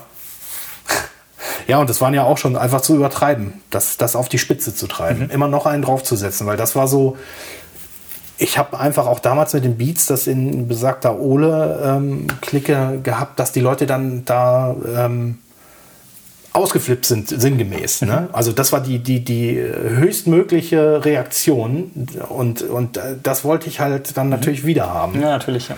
Äh, das war so ein bisschen... Und immer mit was um die Ecke kommen, was andere noch ja, nicht hatten. Ja. Deswegen dann die amiga Ja, auch einfach, so. dass da hat bisher wieder beim Selbstwert irgendwie. Das, mhm. ähm, ich, das habe ich auch gebraucht. Ich brauchte das unbedingt. Mhm. Diese, diese Bestätigung da an der Stelle. Also kreativ aus, ausleben und aber auch den, Der Beste. den Erfolg dadurch dann bekommen, sozusagen. Ja, und, mhm. und ich habe das damals einfach auch schon klar gesehen. Das ist ja. Ähm, Oder die Anerkennung. Den, hm? Oder die Anerkennung, besser ja, gesagt. Mhm. Genau, Fame, Fame, ja. Battle-Prinzip, Hip-Hop, also was, was denn den, das sich messen mhm. angeht, das, das war voll mein Ding auf jeden Fall auch.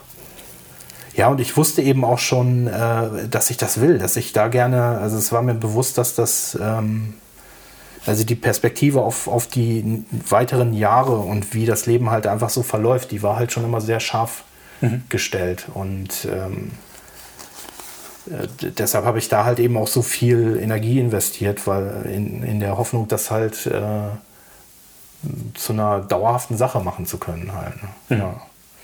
ja, ein und alles. Äh, Clan, das war damals wirklich ja.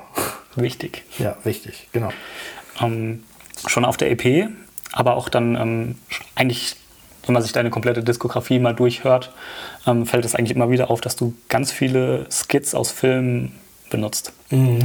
Ähm, und wie auch bei den Samples, finde ich, ist auch die Filmauswahl ähm, eher ein bisschen außergewöhnlich gewesen wieder. Ich habe mal zwei exemplarisch mitgebracht. Jetzt bin ich mal echt gespannt, okay. Ja, ja, ja. Ja, ich meine, das ist ja gar, gar nicht so außergewöhnlich, Mittlerweile, oder? aber zu der Zeit schon ein bisschen noch, oder? Also, ja, das ähm, war vor allem gerade neu, ne? Der, der mhm. kam gerade in den Kinos auch, ne? Abgefahren, ja. Also Fear and Loathing in Las Vegas ja, genau. und Naked Lunch. Naked Lunch. William S. Burroughs.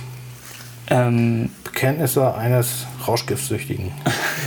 äh, ja, äh, weiter. wie, wie kamst du denn auf die Idee, zum einen mit den Skits und vor allen Dingen diese eher eigenen Filme? War das dann auch wieder deine Prägung, einfach, weil das das ja, war, nee, was das, du geschaut das hast? Das ist oder? zum Beispiel auch Ole gewesen. Mhm. Ähm, Manni hatte damals, der Vater von Ole, der hatte damals äh, mit diversen anderen die eine Kinoreihe in Minden. Also die, die mhm. Kinos, mhm. äh, auch Programmkinos vor allen Dingen. Mhm. Und äh, Ole äh, war da sehr interessiert, also ist.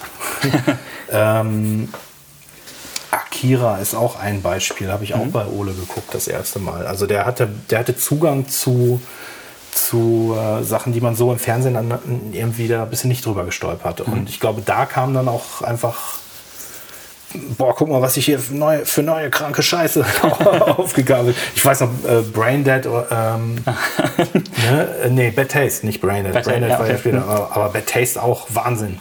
Wahnsinn, ehrlich. Äh, wirklich Wahnsinn, ja. Ja, in, in, in, jeglicher Hinsicht, wenn man sich überlegt, dass das, äh, dass, ähm, hier Peter Jackson dann, dann Herr der Ringe ja. irgendwann gemacht hat und ähm, Bad Taste, diese Low-Budget äh, äh, Produktion, die er sich vom Munde ja. abgespart hat, quasi. Und die, die gibt es eine Doku, mhm. wo das auch gezeigt wird, wie die Kulissen bauen und so. Das ist so geil. Also das war auch, ja, äh, auch ein krasser ja. Einfluss, weil diesen Splatter-Kram, den habe ich äh, vor allen Dingen in der lustigen Variante. Das war halt so ein Ja. Komplettpaket. Also Das ist Trash sozusagen, beim- ja. Ja, aber ähm, Aber, aber also nicht, nicht schlecht, äh, Trash in Form von schlecht, sondern total überzeichneter und vor allen Dingen Humor. Genauso Ja. wie äh, packt sich das Gehirn wieder in den Kopf, Schädeldecke drauf und dann Gürtel drum und geht weiter. Also diese, diese, das ist ja so eine Bildhaftigkeit. Ähm, das war auch echt ein, echt ein krasser Einfluss, ja. Genau. Und so sind, also Naked Lunch. Boah, ich kann es dir, ich kann's dir nicht mehr genau sagen, aber zumindest kommt da halt auch so diese, diese, dieser Horizont her, weil ähm, ja, das ist, sind auch Wow- Wow-Effekte gewesen, Total. die mich total erstmal weggeschossen haben. Auf jeden Fall. Ja, ja. Ja, und Fear and Loathing sowieso. Echt ein krasser, krasser, cooler Film. Der, ähm, das ist ja von Terry Gilliam, äh, von, von Monty Python, der bringt, glaube ich, gerade wieder einen Film raus. Mhm. Ja, äh, äh, Don. Quixote, äh, The Man Who Killed Don Quixote oder sowas. Ja, ich habe das, irgendwo hatte ich das. Das ist äh, ja, auch so ein, so ein Wahnsinnsprojekt. Ich glaube, der hat ja 10, 15 Jahre an diesem Film gearbeitet, ist immer wieder an irgendwelchen rechtlichen und finanziellen Sachen gescheitert und jetzt kommt er wohl dann endlich Okay. mal raus. Ja, ja, cool. Okay, nee, danke für den Tipp nochmal. Das, äh, da, da hake ich nochmal nach. Hatte ich nämlich auch äh, letztens ähm, irgendwas mal gelesen gehabt, aber äh, nicht, nicht vernünftig abgespeichert. Ja, ähm, genau, mit den, mit den Vocal Samples, ja. Hörspieleinfluss eigentlich auch, Mhm. ne? also bei Musikproduktion dann Stimmt, jetzt wo du sagst, ja. ja. ja, auch es gibt, gibt äh, von, von Metal Gear vom ersten gibt es auf dem kleinen, auf dem Flashbanks-Album auch äh, so ein Schnipsel. Ja, das sind, das sind so viele Sachen, die du ja, da nee, aber das war halt auch so, dass ich hatte einen Minidisc-Rekorder, was ja auch eher Ah, okay. Mhm. noch ein also Nischenprodukt, äh, aber für alle möglichen Sachen auch äh, für die Skits von uns selber. Habe ich, hab ich tatsächlich später noch eine Ja, Frage okay. dazu, wie, genau wie die, also Ja. kannst gerne schon, schon drauf antworten. Äh, Das war im Prinzip, ähm, Ich habe das, aber ich habe immer die, die Suchmaschine mitlaufen lassen, Okay. auch im, im Kopf halt, ne? So, und dann konntest du überall mit dem Minidisc-Recorder halt auch dann eben Chinch-Kabel dran. Ja. Warte mal, warte mal, zurückspulen. Ich Alle sind mega okay. genervt. äh, dann sind wir nämlich schon beim Ja. Flashpunks-Album und bei der Geiler Sound-Single. ähm, da hast du circa 98 angefangen zu produzieren, ist 2000 erschienen. Ja. Ähm, Ja, wie gesagt, die, die Beats sind teilweise auch schon älter.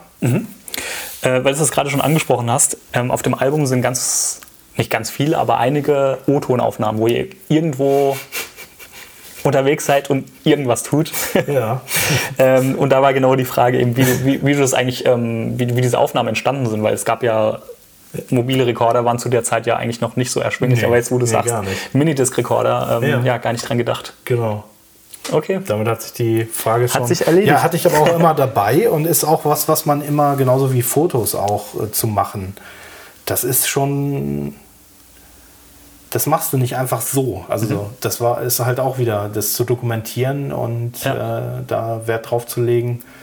Und äh, das ja auch mit viel Vorlauf passiert. Also das, was hatten ja zig solcher Partys. Ne? Und dann das eine war der Italienurlaub. Äh ja, genau. Das existiert. Die existieren auch noch. Die, Der Clan-Wahnsinn auf jeden Minidisc, Ja. Ähm, du hast ja schon ganz oft über den ganzen Entstehungsprozess gesprochen, auch auf deinem Album. Aber kannst du vielleicht nochmal ganz kurz zusammenfassen, wie so diese ganze Produktionsphase verlaufen ist und was es für Probleme gab? Vielleicht ist jetzt kurz ein schwieriges, äh, schwieriges Wort, aber ähm, dass man einfach nochmal so ein bisschen einen- Überblick bekommt. ja, also wir hatten in der Halerstraße da die sogenannte Clan-WG. Ähm, ja, ich muss da teilweise selber ein bisschen sortieren, dann gedanklich äh, zwischendurch. Ähm, da, also ausschlaggebend auch bei dem Geiler Sound Video zum Beispiel. Also äh, Welge, Jan Welge, das ist ein guter Kumpel gewesen, den ich äh, äh, aus der Gesamtschule kannte und ähm, wir waren halt richtig dicke und der hat auf jeden Fall alles äh, unterfüttert quasi sozial, was halt den klaren Zusammenhalt angeht, äh, angegangen ist. Und äh, mit dem und jemand anderem äh, sind wir dann zusammen in eine WG gezogen und da war dementsprechend auch immer viel los. Und ähm, ich habe halt da eben schon ganz genau gewusst, was ich da mache, wor worauf, ich, worauf das im Optimalfall hinauslaufen soll. Und wollte da was aufbauen. Und das ist halt ähm, von, von äh, äh, Reno und Germany halt so nicht wahrgenommen worden. Und es gab auch einfach die unterschiedlichen Vorstellungen dann. Ähm, mal ganz wertfrei. ähm, ja, Prozess ist gewesen. Ich habe die ganze Zeit vor der, vor der Kiste gehockt Arkai. ähm, das war am Ende auch echt nicht mehr schön, leider.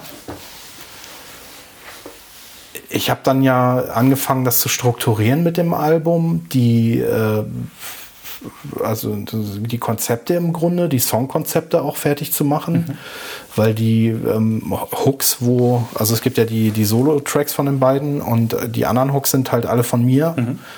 Auch themenbezogen ist das, das ist alles schon ganz klar ähm, im Vorfeld halt geplant gewesen, so wie, was ich da wie mache, machen wollte. Also einfach, du hast einfach eine Vision gehabt von einem Album sozusagen. Ja, aber auch eben, eine, also für viele Leute ist es ja so, okay, da gibt es diese Zeit, das begünstigt den kreativen Prozess mit diversen Leuten mhm. und dann wird das, was da halt äh, so im im Bock-Zustand passiert, dann einfach äh, zum Album. Und mhm. das war halt da gar nicht, gar nicht der Fall.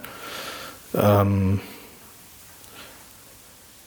ja, und der Fokus lag da dann halt eben bei, bei den anderen beiden eher halt auf Party machen. Mhm. Und den Effekt, den das Ganze hatte, war, dass dann bei uns vorgesoffen wurde häufiger und ich dann halt da geblieben bin, weil mir das auch so einfach nichts gegeben hat. Mhm. Das hat nicht, das ist ja nach wie vor so. Mehr, irgendwie, äh, ja, ne, irgendwie die Vorstellung von dem, was man mit seinem Leben machen will, einfach mhm. irgendwie. Ne? Und äh, das war da halt schon so. Ja, und das hat sich dann eigentlich nur noch weiter abgespalten, dass wir halt dann irgendwann nicht mehr miteinander geredet haben. Und ich dann irgendwann den, das Ende angekündigt habe, was auch definitiv äh, sehr unklug gewesen ist in Bezug auf den Vorschuss, mhm. ähm, der dann ja nicht mehr passiert ist. Also der, der vertraglich äh, war das alles wasserdicht, mhm. aber der, wir haben von der Kohle halt nichts mehr gesehen. So, das war, da war ich dann schon in Münster. Und ja, der Ablauf auch ähm, bei Busy, Busy haben wir die Aufnahmen ja gemacht, mhm. im Keller in Öhnhausen. Das war dann Vocals in einem Rutsch durch und dann erinnere ich mich da halt eben auch noch sehr negativ dran an die Wochen, die ich dann da halt täglich hingefahren bin und dann bei Busy äh, im Keller gehockt habe, äh, ähm, mich damit abgelenkt habe, Skizzen zu machen, für, auch fürs Album Artwork und so und äh, ja einfach kein Interesse da war, kein, kein Bewusstsein, kein Interesse dafür. So, aber es äh, muss man halt eben auch dazu sagen, ich habe in der Zeit halt kiffen müssen, um überhaupt Beats noch machen zu können, weil ich im nüchternen Zustand war das alles einfach schon zu absurd und mhm. ähm, ja, das alleine war halt schon nicht schön. So, also ja ja, allgemein, das, das äh, äh, Kiffen hat da nicht geholfen. ja, da gibt es ja auch diese Story mit äh, dieser Paranoia, die ja, da dann dazugekommen ist, mit Ey, dem unbedingt. Messer, was ja auch so ein bisschen auf dem Album schon Thema ist, auf. Ja. Ich weiß gerade nicht, welcher Track. Äh, na, ist ja auch geil. Ähm, also die, die Story ist ja, ist ja so äh, die, bekannt. Wir sind jetzt dann beim Ich-Album wahrscheinlich. Äh, kann sein, dass ich das gerade schon durcheinander werfe, ja. Ja, macht ja nichts. Also, ey, vor allen Dingen, ich habe das teilweise auch nicht mehr parat. Das ist echt schlimm. äh, ich ich höre da ja nicht täglich rein. ja, egal.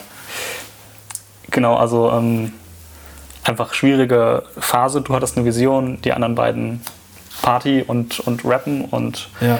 ähm, was dann noch dazu kam, du hast gerade schon erwähnt, die, der ganze Stress mit dem Label, Put a Needle. Also das war ja nicht nur bei euch so, dass es mit Put a Needle nee, genau. Stress gab, das war ja einfach... Ähm, Wirtschaftlicher Zusammenbruch genau, ja. eigentlich, also Platten oder Tonträger im Allgemeinen. Denkst du rückblickend, wenn das irgendwie anders gelaufen wäre, also wenn ihr irgendwie euch verstanden hättet, wenn ihr die gleiche Vision gehabt hättet, was auch immer, dass ein anderes Album bei rausgekommen wäre? Weil das Album ist ja trotz allem für viele würde ich sagen, eins der besten Deutschrap-Alben. Yeah! ja, also zumindest in gewissen das, Kreisen. Das, das, Feedback, das unterfüttert mich jetzt auch mhm. so in den äh, letzten Jahren. Das, das tut wahnsinnig gut, ja. Ähm, ob das ein anderes Album gewesen wäre.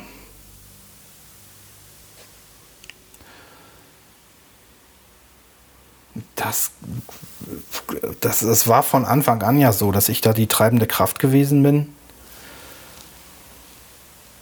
Und da eine klare, klare, ja, das, das ja angetrieben habe mhm. einfach. Also der, der Optimal- oder Wunschzustand wäre dann gewesen, dass wir aufeinander rumhocken und die anderen genauso Bock haben und mhm. wir dann, also es ging ja schon da los, die haben ihre Texte dann auf die Beats geschrieben, aber waren halt nicht anwesend. Mhm. Und äh, also wir, wir haben keinen einzigen Text zusammengeschrieben von dem Das ist eigentlich total absurder Arbeitsprozess. Ja, klar, total. So Teamwork ja, zumindest, ohne Teamwork äh, irgendwie ja, so. Genau.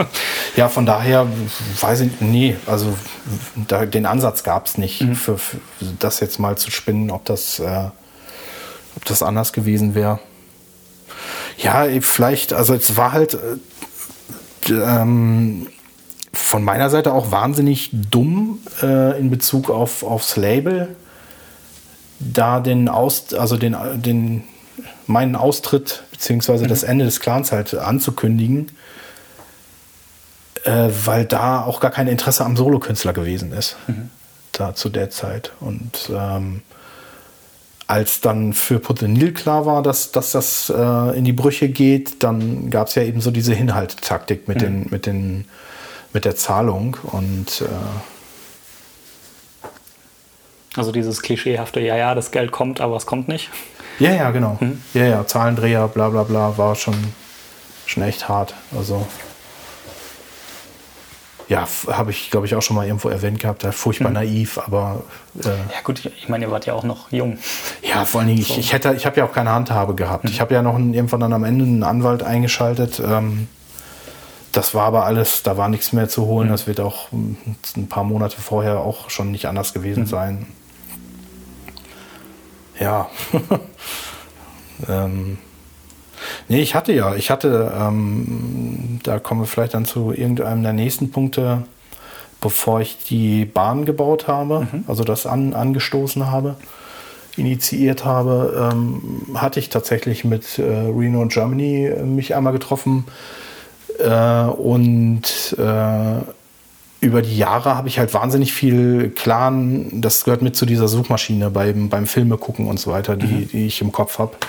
Ähm, da hat, hatte ich schon einiges an Vocal Samples zusammen, wo man dann was hätte draus machen können, ja. theoretisch. Und äh, da war dann eben die Frage nach einem nächsten Album und das haben die beiden, beiden dann aber äh, an der Stelle eben abgelehnt, weil das sich wahrscheinlich nicht mit, mit deren Familienleben mhm. hätte vereinbaren lassen können. Also zumindest den Anstoß, den gab es auch jetzt von meiner Seite da halt vor Jahren irgendwann mal. Das hätte ich durchaus für denkbar gehalten. Das mhm. will ich nur damit sagen. Das hätte man fortführen können. Und äh, deshalb ist es super geil, dass das äh, so einen Stellenwert hat. Das, das äh, äh freut mich echt extrem. Und in Münster nach dem Bruch, hab, ich habe das nicht mitbekommen. Ich habe mhm. den Erfolg gar nicht mehr mitbekommen. Okay. Also in, in, keinerlei Hinsicht. Das war dann Jahre später erst, dass das überhaupt äh, irgendjemand äh, abgefeiert hat. So, das war mir da also erst mit, mit äh, Abstand klar. Also ich glaube tatsächlich über Fortsetzung oder, so, oder sonstiges würden sich, glaube ich, sehr viele Leute sehr freuen. Ja. habt, habt ihr denn noch Kontakt? Ähm, ich glaube, Reno wohnt ja noch in die Ecke mit seinem ja, Anglerladen. Die, die sind beide, beide hier, hier mhm. in der Region. Ja, doch, äh, klar. Also ähm, die, die machen ja auch irgendwie. Äh, Reno hat vor kurzem ein Interview gegeben, so der scheint so hier und da mal noch was zu machen. Ja, so. alles, alles zwanglos. Ja, und, genau. Ähm, äh, hier von äh, Germany, ähm, der war bei, bei Big Tony im Studio halt mhm. häufiger schon. Ähm, ja, es ist halt. Das, also aus, ich, ich könnte, ich hätte jetzt überhaupt gar keine Basis dafür, mhm. weil äh, rein finanziell nicht. Also ja. von daher. Ähm, nee, aber äh, sporadisch Kontakt äh, besteht da auf jeden Fall noch. Okay.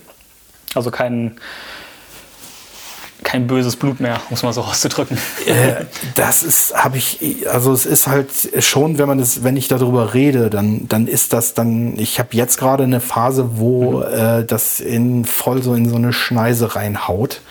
Ähm, dann kommt, kommt da die Enttäuschung natürlich auch so ein mhm. Stück weit immer wieder mit hoch, aber das ist auch ewig her, das ist lange her, da habe ich äh, absolut meinen Frieden mitgemacht und ähm, 2000 erschienen, also 18 Jahre. Und äh, ich werde da auch meinen Teil zu beigetragen haben, gar keine Frage, überhaupt keine Frage. Also ich, wenn du jung bist, äh, ne, das ist ja jetzt kein Einzelfall. Ja, aber umso schöner, dass so ein Album äh, dabei rausgekommen ist. Ja, was, ja ähm, umso schöner, dass das vielen so Leuten heute auch noch irgendwie so viel bedeutet auf jeden Fall. Ja, voll. Ähm, ja, danke an meine Fans. dann ähm, gehen wir mal weiter. Ähm, ich bin's. Mhm. Hast schon erwähnt, du bist dann nach ähm, Münster gegangen. In Münster kam ja dann auch erstmal ein bisschen neues Equipment dazu. Ähm, ja, ja, kam. Äh, ich glaube, einen neuen Synthi. Also ich hatte schon zu Clan, mhm. zu Flashbangs-Zeiten hatte ich einen Virus schon. Access okay. Virus, also Virus, äh, die Desktop-Variante. Das ist ein einziger Sound ist äh, auf dem ähm, geil, siehst du, ne? Wortfindungsschwierigkeiten. Steht doch hier, liegt doch ja. Neuronale Phalanx. Äh, ist, der, ist der nur mit einem einzigen Sound ist er drauf. Äh, aber da hatte ich den schon. Und in Münster hatte ich mich dann mit ROM-Playern auseinandergesetzt. Also auch äh, Keys, Keyboards, Magazine da mhm. äh, regelmäßig gekauft und, und äh, versucht, mich da schlauer zu machen, weil ich da die Hoffnung auch noch hatte, dass äh, die Produzentenseite weiter ausbauen zu können, mhm. also da anknüpfen zu können, weil das auch die einzige Einnahmequelle gewesen ist. Okay. Das ähm, ist dann ja auch in die Brüche gegangen mit einmal mit dem wirtschaftlichen Einbruch, mhm. weil da nicht, einfach nicht mehr das gezahlt wurde, nachvollziehbarerweise. Ja. Sind dann keine Gelder mehr da gewesen und ähm, da gab es einfach noch so Einzelbereiche, die ich noch überhaupt nicht auf dem Schirm hatte. Also apropos ROM-Player. Ähm, äh, wie, wie fasst man das zusammen? Das sind im Grunde Kisten so für die, die einen Basissatz, eine Library an Samples haben mhm. oder Sample-basierten Sound, das, Sounds. Das wurde dann, ähm, äh, das fing ganz rudimentär an. Ähm, ich hatte einen, einen, Roland U220 war das, glaube ich. Und dann hattest du so Steckkarten mit, mit einer Akustikgitarre. Dann waren das aber auch nur so zwei Sounds, mhm. ne? Irgendwie ähm, äh, ganz äh, witzlos eigentlich. Und ein XV 5080 hatte ich dann von Roland. Quasi auch mit der letzten Kohle äh, gekauft, die ich noch hatte, den Puffer, den ich noch auf dem Konto hatte. Und äh, da war halt schon, schon taugliche, taugliche Sachen waren da drauf. Aber es war ganz viel Experiment. Hat sich das dann auch sozusagen als ein bisschen auf deinen Sound ausgewirkt? Ja, unbedingt. Also auch gar fraglich, ob das dann unbedingt äh, positiv gewesen ist, aber der Prozess, der war auf jeden Fall sinnvoll, hm. weil Flashpunks ist alles sample-basiert. Da gibt es eigentlich auch nichts anderes. Es gibt halt diese Wellenformen aus dem Archive, mhm. Die man dann ja so bearbeiten kann, wie man das mit einem Synthesizer machen würde. Da kommen dann die Bass-Sounds oder, oder Synthi-Sounds halt her.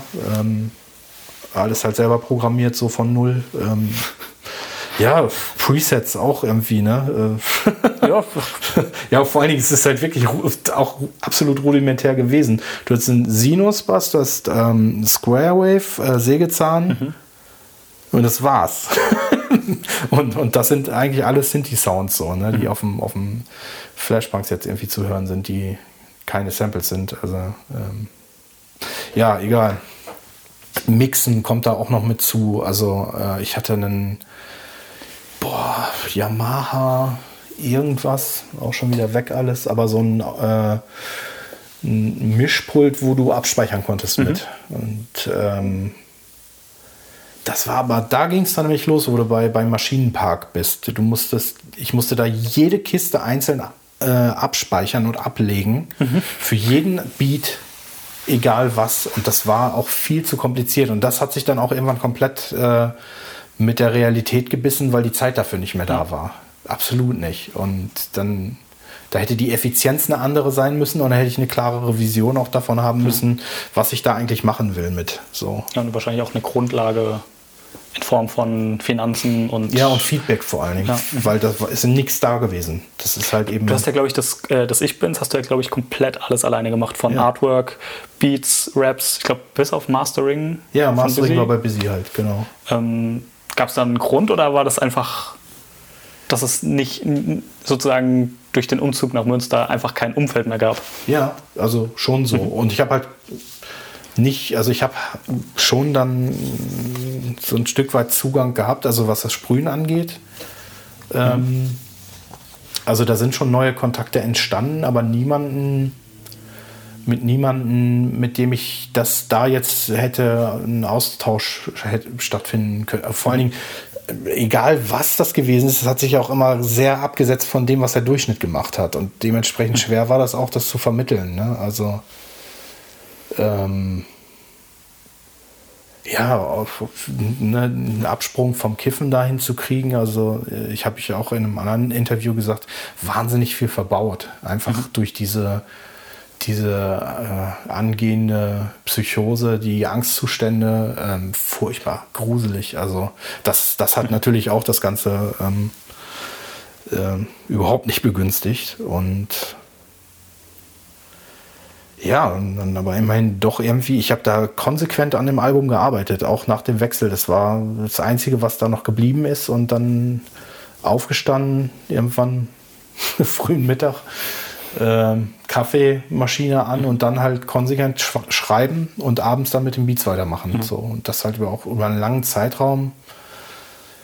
Dann ist irgendwann das Geld weg gewesen. Dann gab es halt also furchtbare Situationen auch. Ähm, da hatte ich halt mit den ersten Aufnahmen schon angefangen. Also ähm, dann, dann ging, ging ja das Studium los, weil, okay, was, was ist die Alternative? Was, wo, wo geht's jetzt hin irgendwie?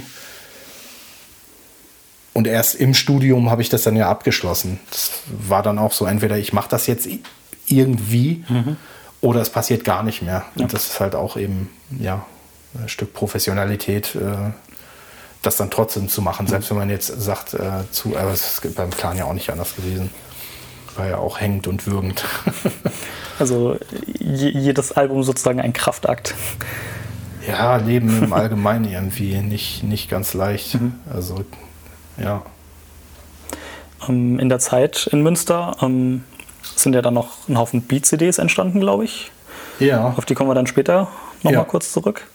Und das sagenumwobene Nablotech-Album. ja geil, Also genau. ein äh, Abtempo Elektro, hast du es Ja, mal genau. beschrieben. Ja, ja. Ähm, wie kann man sich das ungefähr vorstellen? Ist das dann so Richtung ähm, dieses neuronale Phalanx, was auf dem Flashpunks-Album ist? Oder ähm, Mhm. Ja, ich glaube. Synthetik heißt der, was auf der, was auf der EP ist? Ja, das, das äh, so in die Richtung schon. Also ich hatte was, was mich äh, da umgehauen hatte. Ähm, das ist ja ein paar Jahre vorher rausgekommen, das Fat of the Land von Prodigy. Das war ja. Ja, es war un unglaublich einfach. Also. Bringen dieses Jahr übrigens auch ein neues Album raus. Ja, die letzten fand ich auch echt gut, haben mir echt gut gefallen. Die höre ich auch gerne äh, zwischen, zwischenzeitlich so. Ich glaube, müsste demnächst sogar tatsächlich kommen. Echt? Ja, ja okay. Kann, kann gut sein, weiß man nicht. ja, es ist echt schwer, an sowas dann noch anzuknüpfen. Das, das äh, ist auch eigentlich, das ist auch total spannend, weil das wünscht man sich nicht. Das ist nicht schön. Das, ähm, die- da diesen, diesen, dieses eine Schlüsselding zu haben, das stelle ich mir echt schwierig vor. Und dementsprechend lange hat der Liam äh, Howlett ja auch gebraucht, bis er überhaupt irgendwas wieder machen konnte. Ne? Ja, also, äh, wa- wahrscheinlich sind dann, das ein Problem ist ja wahrscheinlich auch immer dann die Erwartungen der, der Fans sozusagen, weil äh, du kannst es ja wahrscheinlich nur falsch machen. Ja, ich glaube auch einfach, dass das auch schon so, äh, das wird schon dementsprechend anstrengend gewesen sein. Das ist nicht einfach so passiert. Der Ja. Typ ist ja, also der ist auch äh, großes Vorbild. Äh, Wahnsinn, was, was, der, was der aus dem Boden gestampft hat. Irre, echt. Also klare Vision, ne, irgendwie und überhaupt keine Hemmschwellen bei gar nichts, so bei, bei Genres. Ähm, Es gibt auch ein ganz interessantes Video. Ähm, Es ist nicht von, von Prodigy selbst, ähm, aber irgend, irgendein ein Typ auf YouTube hat ähm, Smack My Bitch Up komplett nachproduziert. Und es ist echt interessant, weil das Ding besteht halt gefühlt mal locker aus, keine Ahnung, 50 verschiedenen Samplequellen.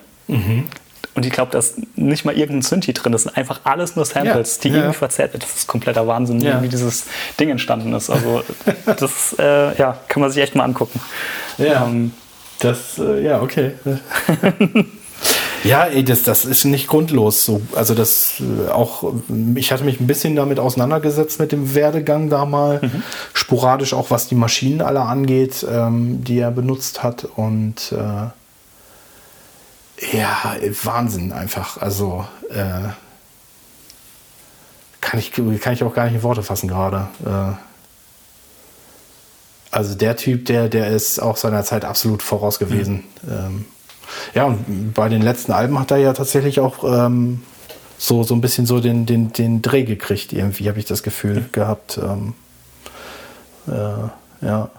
Äh, The Prodigy ja generell auch so auf visueller Ebene, die Musikvideos und so weiter. Das ist ja alles Ja. Wahnsinn, was die da gemacht haben. Ja, aber das, das Spannende ist, dass das halt sich schon ein Stück weit auf, auf diesen einen Typen halt äh, zurückführen lässt, was die Produktionsseite angeht.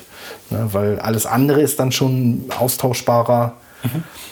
Ähm, ja klar, das Gesamtpaket hat so natürlich den, den Erfolg auch gebracht halt. Ähm, ja. Okay. Äh, ja, das gibt es. Ähm, ich habe halt auch über die letzten zehn Jahre immer wieder Versuche gemacht, die Flashpunks Instrumentals zu veröffentlichen auf Vinyl, weil die existierten irgendwo. Und ähm, ja, das ist halt alles so wahnsinnig kräftezehrend, weil da ist, also es hat nichts davon hat gefruchtet. Das ist halt auch ein, ein längerer Weg mit immer wieder diversen verschiedenen Anläufen. Und ich werde das über kurz oder lang halt einfach äh, hochschieben, die Sachen. So bei YouTube auf einen Schädelbasis-Export-Account gibt's, aber da ist noch nichts oben und äh, ja. Also, genau. Bevor ich abnippel, schiebe ich es hoch, ich verspreche es.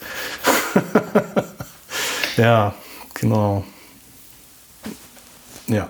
Okay. ähm, ich würde sagen, wir gehen einfach mal zum nächsten Thema. Ähm, ich hoffe, das ist jetzt nicht zu schlimm, der Gegenstand. Ja, oh ich ich habe ihn, einfach mal- ich hab ihn einfach mal symbolisch Ja, dabei. eine tote Maus. Nein, Nee, überhaupt nicht schlimm. Das ist sehr, sehr lustig, ist das. Ein rosa Reh. ein rosa Reh, genau. Dafür bist du doch extra in den Laden gegangen, oder wo hast du das Nee, das, äh, das ist ein, ähm, Ich lach mich das ist ein, tot, ein. Schleichreh, das ich rosa angesprüht habe. Geil, geil. Voll gut. Meine Herren, das ist ja mal ein Interview. Das muss man ja mal sagen. Ähm, was hat es damit auf sich? Und zwar bist du nach Bremen gezogen, nach Ja. deinem Studium in der Zeit in Münster und hast dort, ähm, ich glaube, erst als Freelancer, dann als Festangestellter ähm, in einer Agentur gearbeitet, auf Drei-Tage-Woche. Ähm, wahrscheinlich mit viel zu hohem Pensum. Nebenher noch an eigenen Projekten gearbeitet, unter anderem an Rosa Rehen. Ja. Wahrscheinlich eher leider. Ja. Und ähm, ich sag mal, dieses ganze Lebensmodell hat für dich ja, glaube ich, nicht so gut funktioniert. Ja, nee, nee. Ähm, Das, was ich an Jobs gemacht habe in der Zeit, äh, das, das ist halt der Zustand bei mir. Alles, was ich, was nicht selbst gewählt ist, ist Zwang und Krampf und ist dementsprechend auch äh, schwierig und, und äh, frustrierend vor allen Dingen. Ja. Also dann auch- Und die Rosa Rehe, die, die bezeichnen ähm, eine bestimmte Sorte Job, wo ich tatsächlich mal Rosa Rehe sprühen musste. Äh, für äh, das ist äh, ja, es hat, war so ein regelmäßiger Job für, eine, für Ausstellungshallen von einer Möbelfirma äh, äh, ähm, Firma quasi. Und äh, da bin ich dann halt echt so rumgerannt und, und, und habe mich da schief und krumm gebogen, um da irgendwie dann die spontanen Ideen der Auftraggeberin äh, umzusetzen. Das war unfassbar frustrierend alles. Also ja. Ähm, Zeit und Geld, ja, jetzt momentan. Pff, äh, ich habe schon echt ein paar böse Abstürze jetzt hinter mir und momentan ist das Geld so zentral, auch in Bezug, also die Perspektive, die verschiebt sich ja. Ähm, wenn du jung bist, dann ist Energie irgendwie vorhanden und mhm. auch nicht davon auszugehen, dass das mal weniger wird. Da denkst du dann nicht drüber nach. Ich bin jetzt fast 40 und äh, hätte jetzt quasi Zeit, habe ich jetzt wesentlich mehr als mhm. noch vor ein paar Jahren, aber keine Energie mehr. Und mhm. ja, das ist. Ähm, ja, formuliere die Frage dann, dann nochmal oder ergibt sich das also, also worauf, ich oder? worauf ich hinaus wollte, war, ähm, findest du es schwer als kreativ arbeiten wollender Mensch in sozusagen in der Gesellschaft irgendwie ein Lebensmodell zu entwickeln, das sich finanziert und dir auch den Freiraum für deine Kreativität gibt? Ja, das funktioniert gar nicht bei mir. Also ich habe nur Misserfolge, nur finanzielle Misserfolge. Mhm. Alles, was ich gemacht habe, sind finanzielle Misserfolge und gleichzeitig aber Projekte, wie jetzt zum Beispiel das Flashpunks-Album, was für viele Leute einfach viel bedeutet.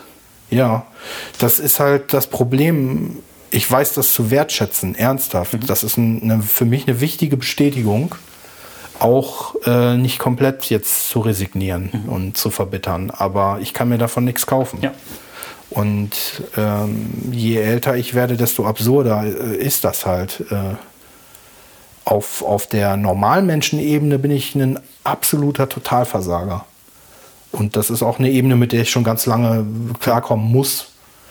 Ne? Also auch, auch ähm, Hip-Hop ist bei mir einfach Glaube. Ich glaube daran und ich halte mich halt auch dran fest. Sinn macht das nicht. Das macht überhaupt keinen Sinn. das ist halt, der zu gehende Weg und äh, ich liebe das ja nach wie vor. Deshalb ist das halt auch dann so der letzte Halt. Aber mhm.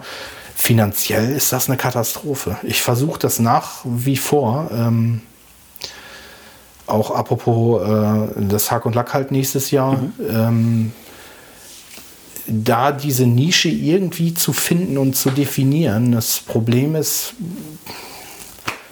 dass die Energie da größtenteils für fehlt und ich auch nicht sagen kann, ob das wirklich funktionieren kann. Also ob, ob da ein, Lebensunterhalt draus zu machen ist. So. Ja. Ja, das ist, ist sehr schade, dass. Ähm ich meine, du gibst dir ja offensichtlich sehr, sehr viel Mühe und sehr viel Herzblut. ja. Nein, nein und, ja. und, und, sehr viel Herzblut und alles und dass da einfach nichts bei rumkommt, sage ich mal, außer ähm, Fans und Leute, die deine Sachen mögen. Ja.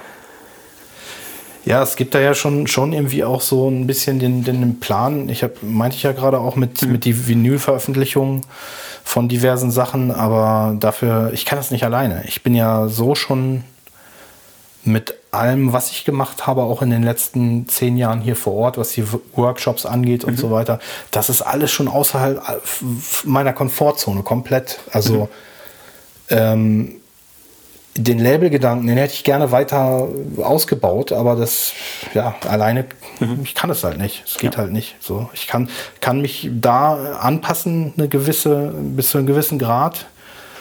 Bin, bin da mehr als bereit zu, aber ich habe bis jetzt halt noch niemanden gefunden, der äh, die Aussagen, äh, die er dann trifft, auch umsetzen kann. Halt, mhm. ne? Also, oder das Wunschdenken oder wie auch immer. Ja,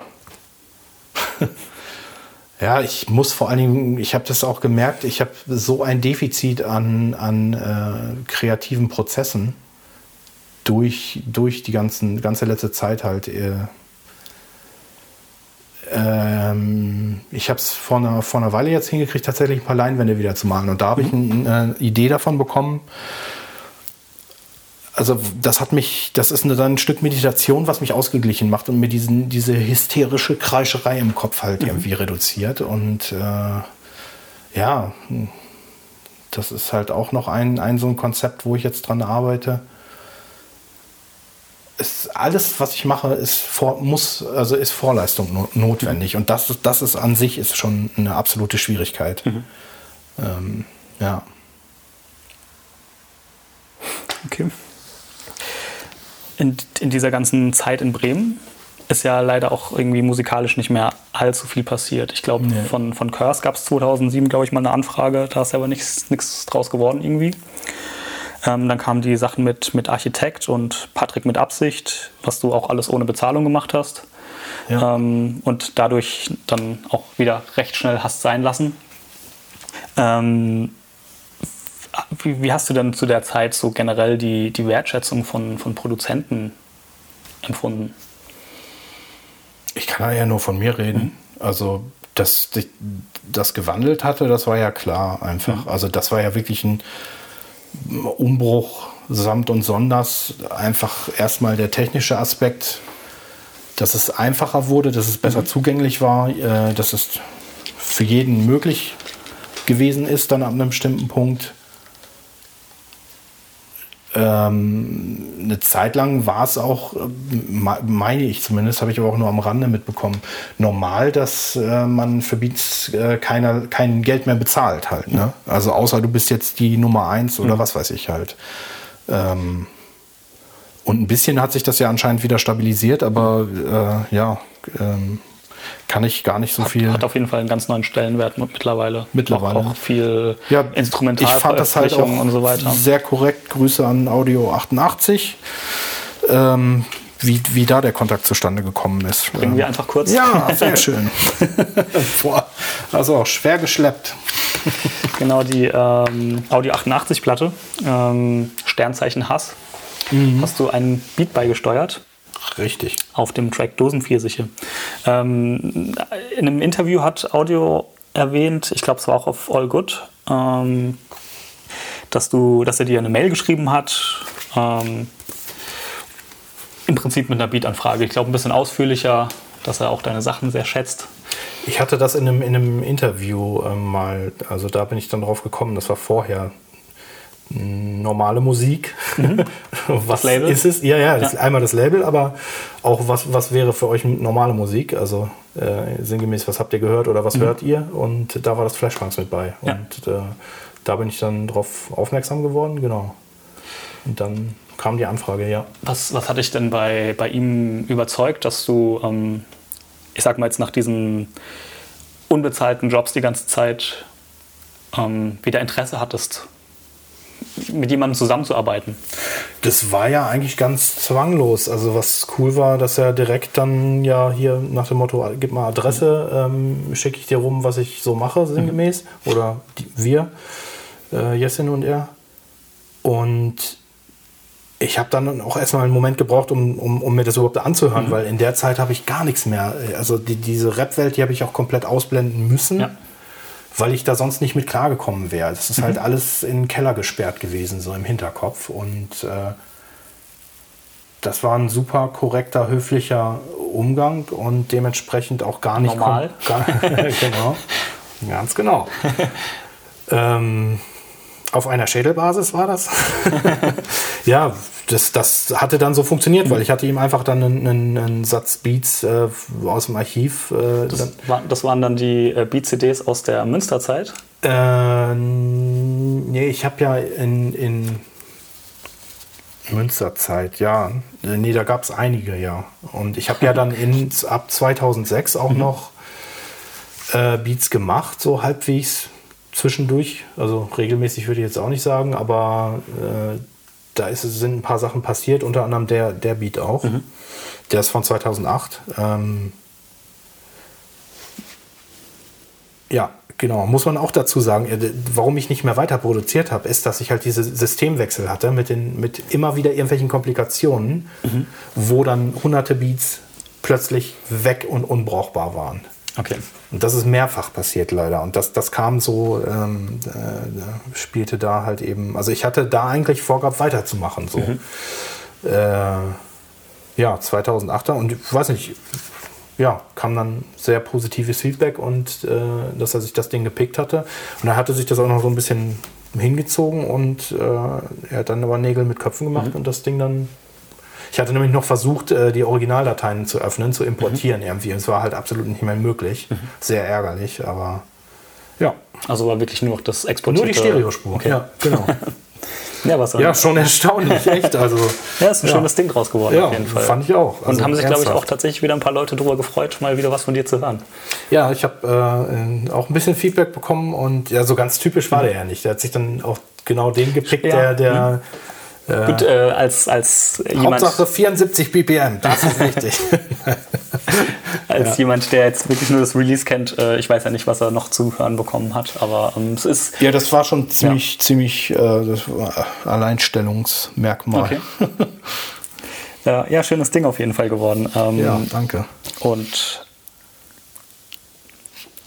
sorry, ich bin jetzt ein bisschen durcheinander gekommen. Ja. ähm, Ja. Hier war ich noch, genau. Ich habe mal exemplarisch, ähm, wir Ja, springen geil. jetzt gerade mal wieder ein bisschen im Thema, falls es gerade verwirrend wird, äh, einen kleinen Zug mitgebracht. äh, stellvertretend für den Schiefe Bahnexpress. Ja. Äh, kannst du vielleicht mal kurz erzählen, was der Schiefe Bahnexpress ist? Ähm, der schiefe Bahnexpress ist der Rolls-Royce unter den Zügen. das ist ähm, eng verknüpft mit der Veranstaltung Hack und Lack, die ich seit 2009 in Minden beim Anne Frank Jugendzentrum mache.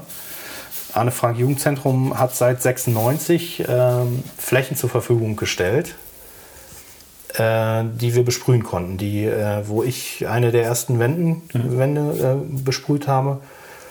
Und äh, seitdem, also klar, eine Release-Party haben wir da gefeiert, äh, Partys gab es da häufiger und äh, so da ein enger Kontakt.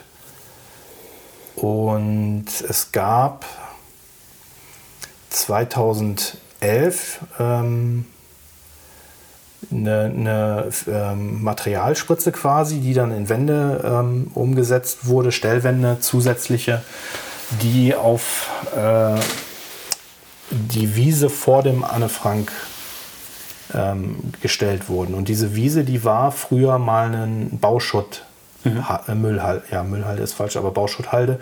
Ähm, und der Boden ist halt total uneben, du kannst da eigentlich auch gar nichts, also es ist unmöglich. Da halt irgendwas, äh, in dem Fall die, die Pfähle ähm, sind nicht tief genug versenkt worden und so weiter, hatte ich auch keinen Einfluss drauf. Ähm, jedenfalls lag halt das ganze Material dann im nächsten Herbst äh, auf der Wiese.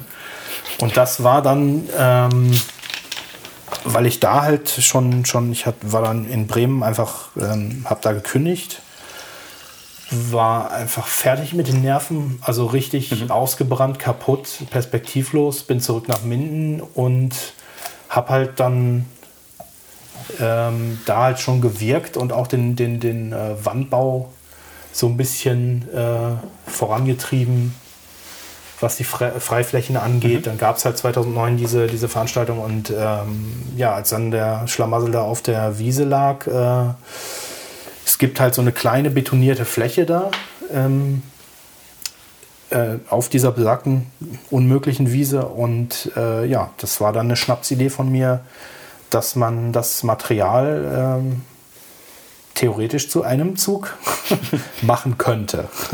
ähm, das Grandiose ist, dass der Jugendzentrumsleiter äh, so, so eine anarchistische ähm, Art hat. Ähm, Aussage, ja, ja, mach mal. ja, ich meine, ne? ja, und dann damit ist das gestartet. Ich habe halt damit äh, diversen Nachwuchsleuten hier aus Minden äh, Kontakt vor Ort gehabt, weil ich da eigentlich auch laufend rumgelaufen äh, bin, also Bilder gemalt habe, auch ähm, als Ausgleich quasi. Also ich habe ja in Bremen nur vom Rechner gehockt und äh, ja, das äh, war da irgendwie sehr, sehr wohltuend. Äh, hand, handwerklich quasi ähm, auch was, was zu machen. Ähm, ja, dann ist das, das ist dann, das war schon ein Riesenprojekt. Also der Zug steht nach wie vor. Ähm, ja, ergänzend, ähm, war das soweit verständlich? Nee, alles, oder? alles gut soweit, ja. Ja. Ähm, auch wieder alles äh, unentgeltlich wahrscheinlich. Ja, ja, ja, ganz, ganz schön unentgeltlich. Also das ähm, das ich habe das selber, äh, muss man auch dazu sagen, weil ich habe das nirgendwo an eine große Glocke gehängt, Mhm. tausende Euros reingepumpt. Ich habe selbstständig gearbeitet. Mhm. Ich hatte keinen festen Wohnsitz. Ich habe äh, inoffiziell in einem Kabuff hinten im äh, Jugendzentrum gepennt, Mhm. auf dem Sofa, ein halbes Jahr lang, um das machen zu können. Weil ich war dann vor Ort und als wir das gestartet haben und auch auf dem Weg, war nicht klar, dass wir das fertig kriegen. das war der Fokus. So, und das, anders wäre das auch nicht passiert. Also, ähm, ja. Also da waren, da sind, sind äh,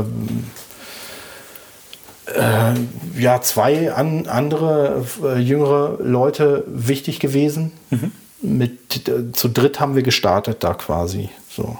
Und ähm, aber also das war schon ein, ein Wahnsinnsspagat und unfassbar stressig alles. Also das, das äh, umzusetzen, das hat dann irgendwann einfach eine gewisse Dynamik entwickelt, dass dann eben auch andere Leute noch dazugekommen mhm. sind. Ich bin aber eben Dreh- und Angelpunkt gewesen. Auch auf einer sozialen Ebene habe ich das Ganze zusammengehalten. Ich mhm. habe halt eben an den Stellen, wo das wichtig und notwendig war, ähm, den, den Sozialpuffer ähm, gespielt, äh, die Kommunikation aufrecht, transparent mhm. gehalten, den, den äh, äh, verhindert, dass es Stress mit dem Haus gibt. Also sowas wie zum Beispiel Schrauben sortieren, Werkstatt aufräumen, alles dann, wenn alle anderen weg sind halt. Mhm. Ne? Wenn, wenn dann Feierabendbier leer gewesen ist, dann habe ich halt ja. eben da die nächsten äh, ja, aufgeräumt, halt Schlüsseldienst quasi. Und äh, ja, mein Vater hat da das Dach gesponsert, das würde nicht so aussehen. also No Budget ist trotzdem immer, sind immer tausende Euros. Aber, no budget aber es war schon sozusagen, ja. Äh, ja, ja. eher, eher, also das, das, der Begriff ist manchmal irreführend mhm. halt. Ne? Ja. Also No Budget bedeutet erstmal, du verdienst kein Geld damit, aber schließt nicht aus, dass du nicht selber auch noch was drauf zahlst. Ja, ja, klar. Weil wir haben ja auch Material gehabt, das war aber eigentlich auch für Outdoor ungeeignet. Mhm. Da ist ja auch unfassbar viel Nachbesserung passiert dann über die Jahre. Muss man ja wahrscheinlich auch pflegen und ja, instand ja, Ja, ganz genau. Also jetzt ist der Punkt gekommen, dass ich sage, okay, die nächsten Jahre hält das Ding. Aber vor ein paar Jahren war halt wirklich so, wenn jetzt mhm. nicht die Türen ausgetauscht werden, dann, dann äh, ist das in einem halben Jahr mhm. Schrott. So, und das ist halt, hatte Hand und Fuß. Der eine ist äh, Tischler, gelernter und die Statik und alles, mhm. äh, das war, also sonst würde es auch nicht mehr stehen. Mhm. Klar. Also. Ähm, okay, also ihr habt zusammengefasst ähm, einen Zug gebaut aus Holz in mhm. 1 zu 1 Maßstab? Ja, es ist in Anlehnung an den N-Wagen der Deutschen Bahn. Das mhm. ist der typische Personenstahler. Aber ähm, was war denn die Idee dahinter? Die Idee dahinter war ähm, zu übertreiben.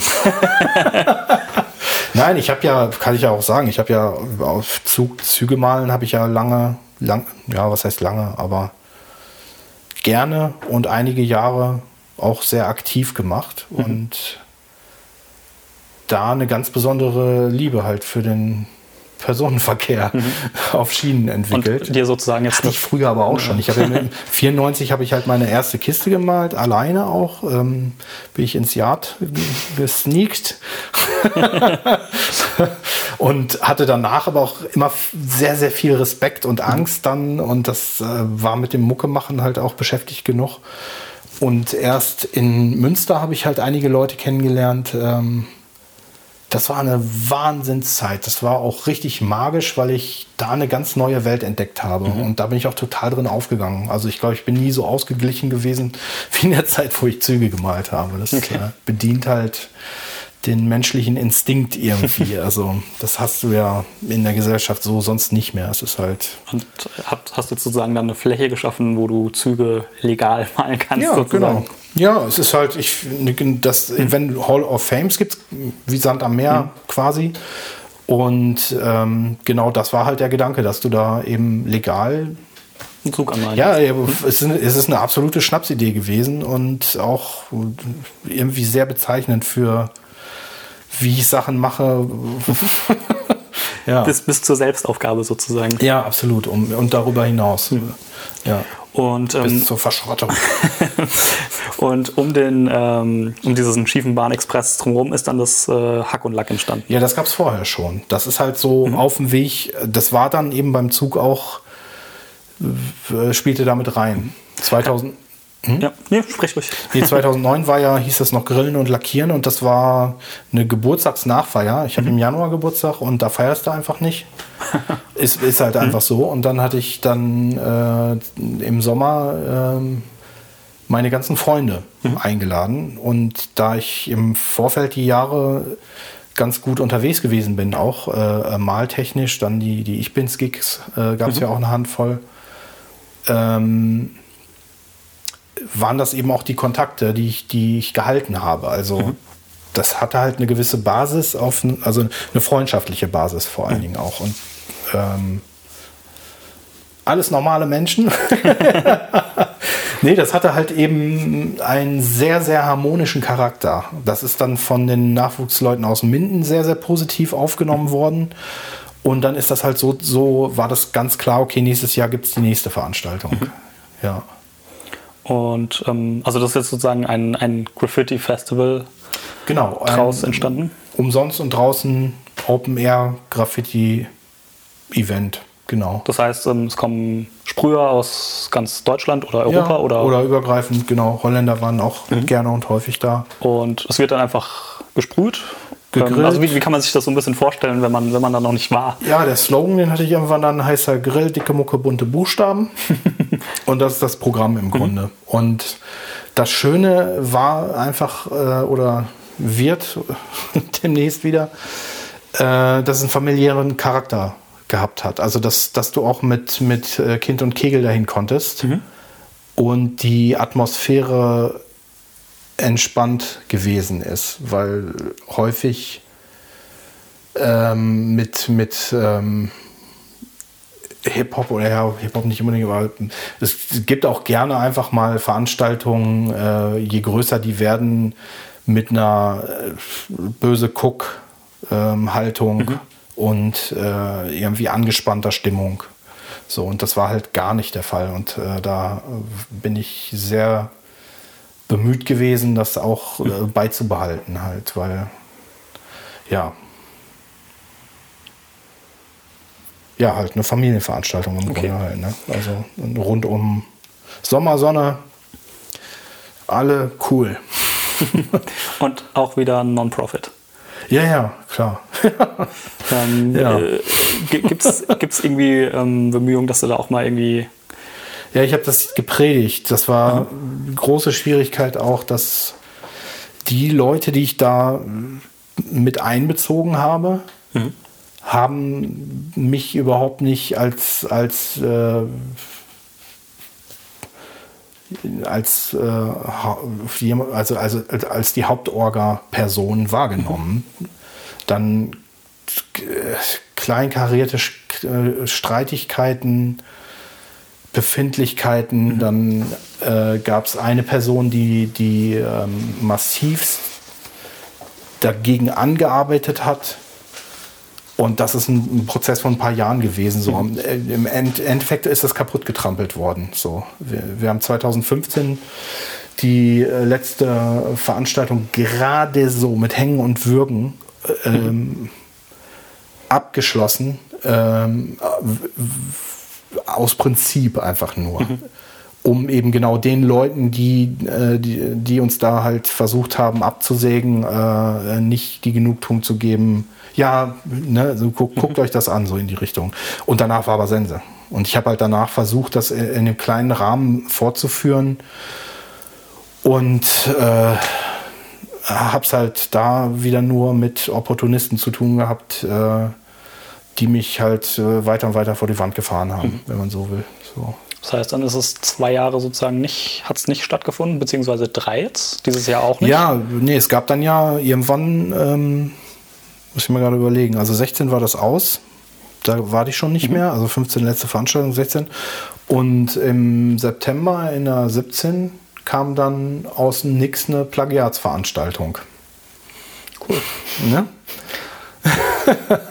Ja, und da, da hat es mir dann gereicht. Da habe ich dann, ähm, da, weil ich habe nämlich äh, in der 2016 die Türen dann bei der Bahn ausgetauscht halt. Mhm. Ähm, dafür gab es zum Glück Materialspende, äh, ähm, aber zeitlicher Aufwand ist da auch nicht bezahlt ja. gewesen und ich habe da mehr als genug Probleme mit mir selber gehabt. Das mhm. hätte ich nicht gebraucht und dann das obendrauf, das war schon Nee, also da war auch einfach Schluss. Mhm. Da war dann, das, das habe ich dann nicht eingesehen. Also auch, ähm, ja, irgendwo eine Grenze ziehen da. Mhm. Und ähm, ja, dieses Jahr in diesem ganzen Aufrollprozess war es dann, habe ich quasi, weil eigentlich sollte dieses Jahr das Hack und Lack schon stattfinden, mhm.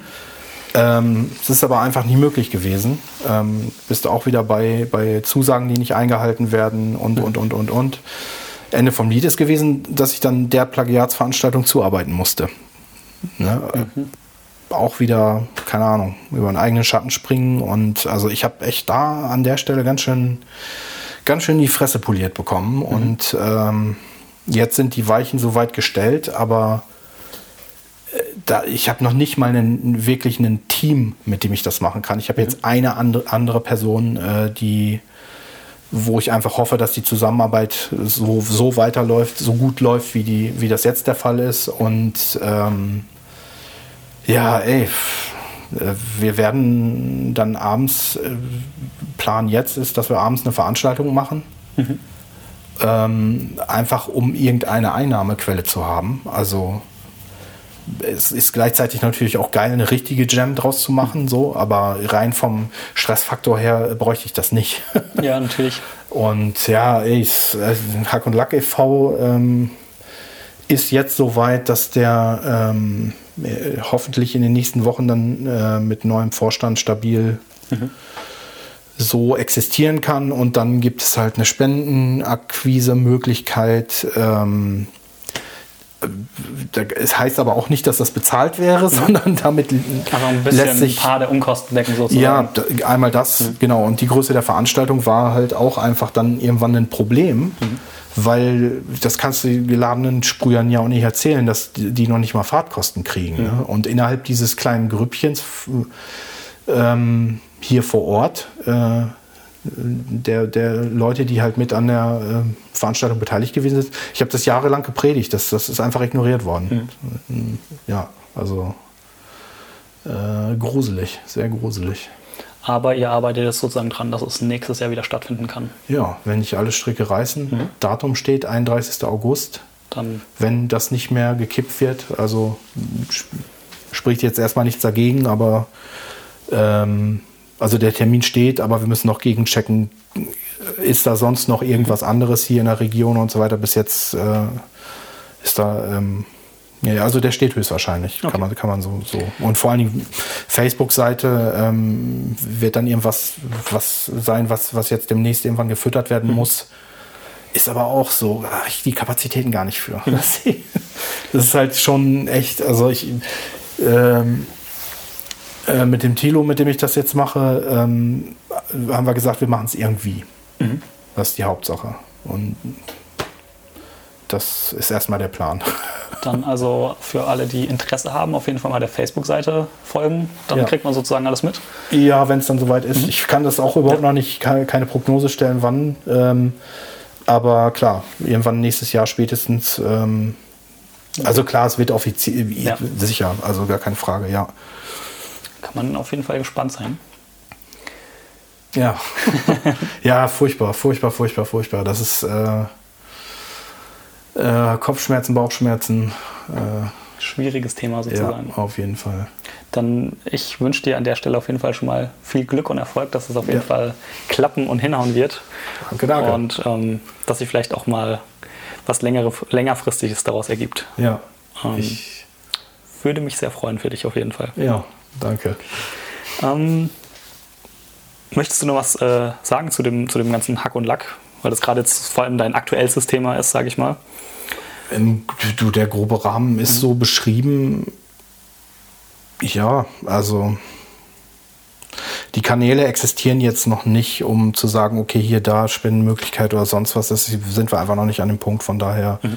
sonst wäre sowas halt hier ja passend gewesen. Aber ähm, nee, ich, ich sehe das genauso. Also ich, ich nehme jetzt den Anlauf auf jeden Fall noch und hoffe, dass sich das dann bestätigen wird. Ne? Okay, dann ja. ja. Ich drücke die Daumen. Genau. äh, dann kommen wir mal zum letzten Gegenstand. Nein, der vorletzte merke ich gerade. Geil.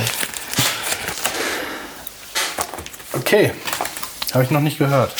Ähm, das Curse-Album, das dieses Jahr erschienen ist, Die Farbe von Wasser. Ja. Ähm, und zwar hat Curse in dem in, oder in mehreren Interviews tatsächlich ähm, zu dem Album erzählt, dass Busy und er im Studio alte Beats von dir angehört haben. Ja. Und ähm, diese Beats ein riesiger Einfluss für das Album waren. Und das ganze Album hat im Vergleich, also im Vergleich zu seinen letzten Releases wieder einen viel hip-hopigeren Sound, mhm. was wahrscheinlich das Ergebnis aus diesem Einfluss ist. Okay. Und außerdem ist am Ende wohl ein Drum Loop von dir darauf gelandet. Ja, ich, irgendwas ist gesampelt das, davon. Das, das, das, das wirst du ja, wahrscheinlich ja. wissen, ja. Genau. Ähm, okay, also an deiner Reaktion merke ich schon, dass meine Frage wahrscheinlich überflüssig ist. ähm, und zwar, warst du irgendwie an der Arbeit von einem Album in irgendeiner nee. Weise beteiligt? Nee, oder. Gibt es noch irgendeine Beziehung gerade zu Curse? Oder war das einfach ein... Ich habe ein paar Anläufe genommen. Ist auch gar nicht so lange her, dass ich nochmal signalisiert habe, dass er gerne mal auf den Kaffee vorbeikommen mhm. kann, wenn er Bock hat.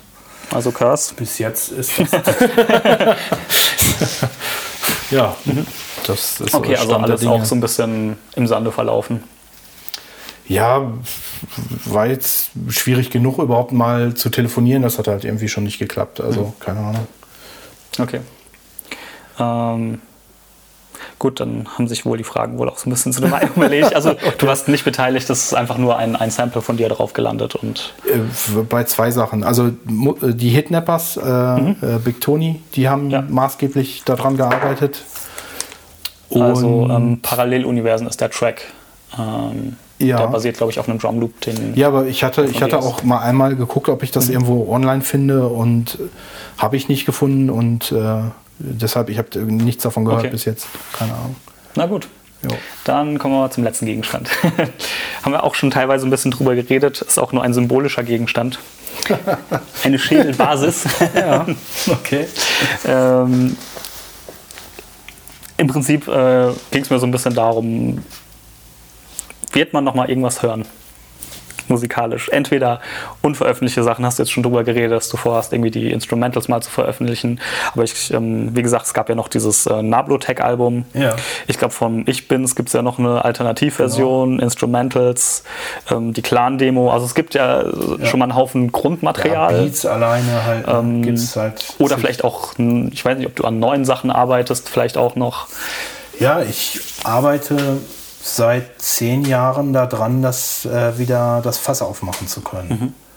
Ich habe ja, hatte ich auch gesagt, ich habe unglaublich viel Pech gehabt, was halt eben Systemwechsel. Logic wurde von Apple aufgekauft, mhm. ist ein Beispiel. Da wurde dann äh, ruckzuck der Support sogar eingestellt. Dann habe ich den Fehler gemacht, den alten Rechner, den ich damals hatte noch, ähm, ähm, abzugraden quasi, mhm. beziehungsweise neuen halt, ne, also Komponenten raus, neue rein und so weiter, alten waren, waren dann weg und dann ließ ich aus was für, also es gibt immer irgendwo einen Grund, ja, das hatte ich letztens noch, äh, Native Instruments, ich habe mhm. mich dann irgendwann eingepegelt und habe gesagt, okay, das ist jetzt das Equipment, weil früher eine also Zeit lang... Eine, eine Maschine dann. Nee, nee, noch nicht mal. Einfach, einfach, Battery, äh, Contact, okay. mhm. äh, Complete, Five oder was habe ich da. Mhm. Ähm, hatte ich mir vor, vor Ewigkeiten halt schon zugelegt und äh, bin da auch sehr zufrieden mit. Also mhm. ernsthaft. Äh, die, die, auch die letzten Sachen, die ich gemacht hatte, auch das 2008er Ding bei, äh, von Audio für Audio, äh, das war auch Native Instruments und Logic okay. und mehr halt nicht. Ähm, Sortier, sortier. ähm, ich habe, also das hat dazu geführt, dass ich dann keine Beats mehr gemacht habe, einfach aus Frustration. Mhm. Und aus Zeitmangel. Also ich hatte in Bremen die Situation gehabt, ich habe die ganze Zeit vom Rechner gesessen und ähm, als ich hier in Minden war, dann war das auch so, ich äh, wollte nicht den, also ich hatte sogar mit, mit hier Flashbanks 2 ähm, da ja ein Signal gesendet, mhm. aber ähm, ja, lange Rede, kurzer Sinn. Das, das war so ein, ein Punkt, warum ich dann gesagt habe, ich, also ich mache jetzt erstmal, also das, das hat sich dann nicht mehr ergeben, dass ich einfach so zwischendurch mal Beats mache, mhm. einfach weil es mit dem Equipment richtig scheiß Probleme, überflüssige Probleme mhm. gegeben hat. Dann dazu kommt, dass ich, da bist du wieder bei dieser Sample-basierten Sache und bei den ROM-Playern. Mhm äh, und übers Klarwerden darüber, was, was möchte ich eigentlich machen? Was, mhm. in welche Richtung möchte ich gehen? Ich habe ja die eigenen Sachen dann auch immer, immer hinterfragt und, mhm. und mit Abstand gegengecheckt und ähm, dann ist vor zehn Jahren irgendwann der Plan entstanden, ein Archiv mir anzulegen, was nur aus Samples besteht. Mhm. Und das auszubauen. Und da habe ich tatsächlich aktiv ungezählte Jahre, ernsthaft. Also ich will nicht wissen, wie viel reine Arbeitszeit das äh, Sammeln und Destillieren von Samples ähm, in Anspruch genommen hat und äh, vor allen Dingen es aufzuräumen, runterzubrechen, mhm. immer, also so wirklich über Jahre gegen zu checken, was ist A-Material. Und das halt auch das Bewusstsein dafür zu entwickeln, das im Vorfeld schon einschätzen zu können. Woraus lässt sich was wie machen? Also im Grunde mhm. äh, gedankliche Vorarbeit, äh, Beats in Gedanken bauen, wenn mhm. du so willst. Und ähm, äh, ich habe jetzt für ähm, Halleluja, das ist halt entstanden ähm, von Audio 88 und Jessin, einen Remix gemacht, bei dem sich bei dem das alles an seinen Platz gefallen ist. Mhm. Das ist jetzt noch nicht fertig strukturiert, also das, Teile davon sind noch Baustelle von dem besagten Sample-Archiv. Mhm. Aber damit kann ich die Leute totschlagen. Ich kann jetzt noch, noch einen zweiten Remix mit, auch mit Hallelujah Vocal Samples, äh, also das ist ein Teilbereich mhm. davon zum Beispiel. Ne? Ähm, ja, krank. Zwanghaft krank, auch nicht schön. Geil wäre, wenn, wenn das jetzt eben genau da reinmünden würde. In, in Arbeit sind die nächsten Alben, aber ob die fertig werden oder rauskommen, das weiß ich halt einfach nicht. Mhm. Also ja. Ich habe jetzt so zwei, drei Wege, wo ich, wo ich versuchen will, eben den, den, mir selber den Druck dazu nehmen und ähm, einfach so spielerisch ein bisschen ein paar Beats zu basteln. So. Mhm. Und das wäre dann der nächste Punkt, wo ich so drauf hinarbeite. Aber das auch, auch jetzt die Hack- und Lack-Situation, das, das frisst komplett Aufmerksamkeit und dann habe ich dann wieder eine Phase meinetwegen, wie jetzt in der letzten Zeit, da, da, da schickt mich das in den Keller. Und dann mhm. kann ich auch gar nichts mehr machen. Also, also wenn man auch wieder, bist wieder dabei. Sozusagen. Ja, das, das, also es ist sowieso alles verkopft. Mhm. Und auch ganz viel von den Texten ist, sind halt für die, für die, äh, ich habe halt zwei Alben in Arbeit im Grunde, wenn du so willst. Eins, was halt eben sehr, sehr düster mhm. ähm, ausfallen wird und eins, ähm, was ich dann danach gerne machen würde. Also so ist das gestaffelt gerade. Da ist schon wahnsinnig viel für fertig, aber mhm. ich habe jetzt noch bis jetzt noch nichts aufgenommen und ähm, das schwankte auch ganz krass, weil das kann genauso gut alles wieder in der, in, in der Versenkung verschwinden, wenn ich Pech habe. Es ist so viel, ich bin so oft auf die Schnauze gefallen mit allem möglichen Kram und es ist ganz egal, es ist immer so, dass ich in Vorleistung gehen muss. Also wenn ich jetzt auch auf was Beats angeht, ich mache keine Beats mehr. Wenn mir jemand Geld in die Hand drückt, dann mache ich Beats. Ansonsten mache ich auch, rühre ich keinen Finger für gar nichts mehr. Ähm ich muss mal gucken, wie sich das entwickelt. Also es ist, ich habe ein paar echt gute äh, positive Effekte gehabt. Den Remix, den wird man irgendwann im nächsten Jahr dann auch äh, mhm. online sich äh, be begutachten und zerreißen können. Ja, nee, da bin ich tatsächlich gespannt aufs Feedback. Das ist ein, eine unmögliche Geschwindigkeit. Ist das dann 74 ein BPM? neuer Beat oder? Ähm Neu. Also ich habe okay. Halleluja heißt ja das Album und der Track. Mhm. Und äh, es gibt ja von Halleluja das Video auch. Mhm. Äh, davon habe ich die Spuren bekommen und das, da den Beat halt dann drunter gebaut. Das ist ich bin gespannt. Ja. ja, nee, bin ich auch ernsthaft aufs Feedback. Aber für mich selber war das sehr, sehr bestätigend, dass das funktioniert alles so. Mhm. Weil das jahrelang auch nur äh, ähm, ich, ich mir dann gesagt habe, wie hängen geblieben bist du eigentlich? Ne? Also wenn du den 10 Millionsten Ordner aufmachst, der noch nicht, noch nicht runtergeschnitten und beschriftet ist, ähm, dann ja, kannst du keinem erzählen, echt nicht. Ohne Spaß nicht. Das ist auch echt äh, Zwanghaftigkeit in der Kunst. Das, das ist ein sehr zentrales Thema. ja.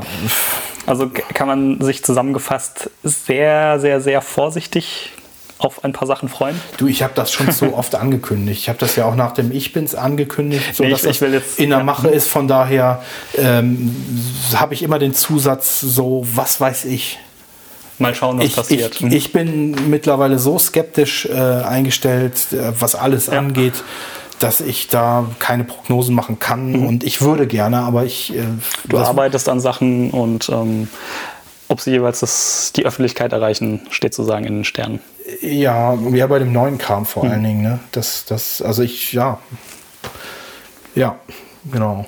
Nee, ich bin, es ist auch tatsächlich ziemlich aktuell. Ich habe halt Sachen geschrieben jetzt in der letzten Zeit auch wieder. Ähm, das mache ich dann ja gerne so im, im Kopf nebenher, einfach Zeilen sammeln, so dass dann über ein paar Wochen lang äh, irgendwann ist dann der 20er zusammen. Ähm, dann habe ich vor einer Weile den quasi Comeback-Track fertig geschrieben. Der steht. Aber der Beat steht noch nicht. und da bin ich jetzt halt gerade bei. Okay. So. Und da, ja. Ja, dann sind aber ein paar Tage dazwischen, also das ist total stimmungsabhängig. Manchmal denke ich ja, nächste Woche könnte das soweit sein, so, aber was weiß ich so. Ne? Ja. Nee, es passiert viel und ja, einfach wird schon irgendwie merken, wenn es soweit ist. Dann ähm, sage ich mal, drücke ich dir auch dahingehend auf jeden Fall die Daumen. danke, danke. Ja, ich- Auch, auch nicht, äh, Ich will auch auch aus Eigennutz natürlich. Eigeninteresse, Eigennutz. ja, ja ich, ich, ich, könnt- ich habe das ein paar Mal äh, schon gemacht, äh, das anzukündigen, dass bald was kommt.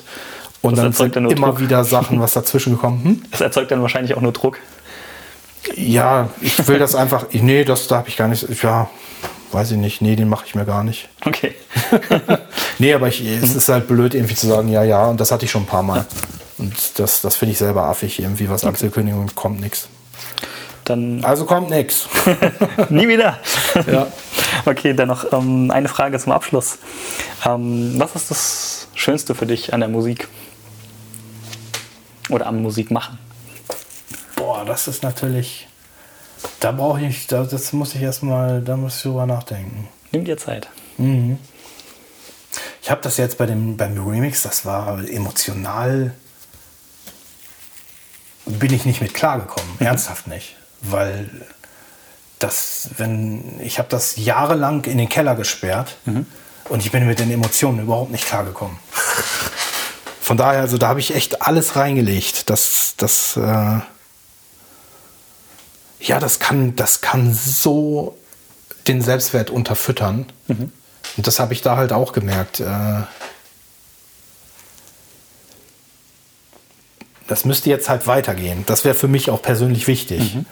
Weil ich dann aufstehen kann morgens mit der schlimmen Gewitterwolke über dem Kopf, die ich halt immer habe.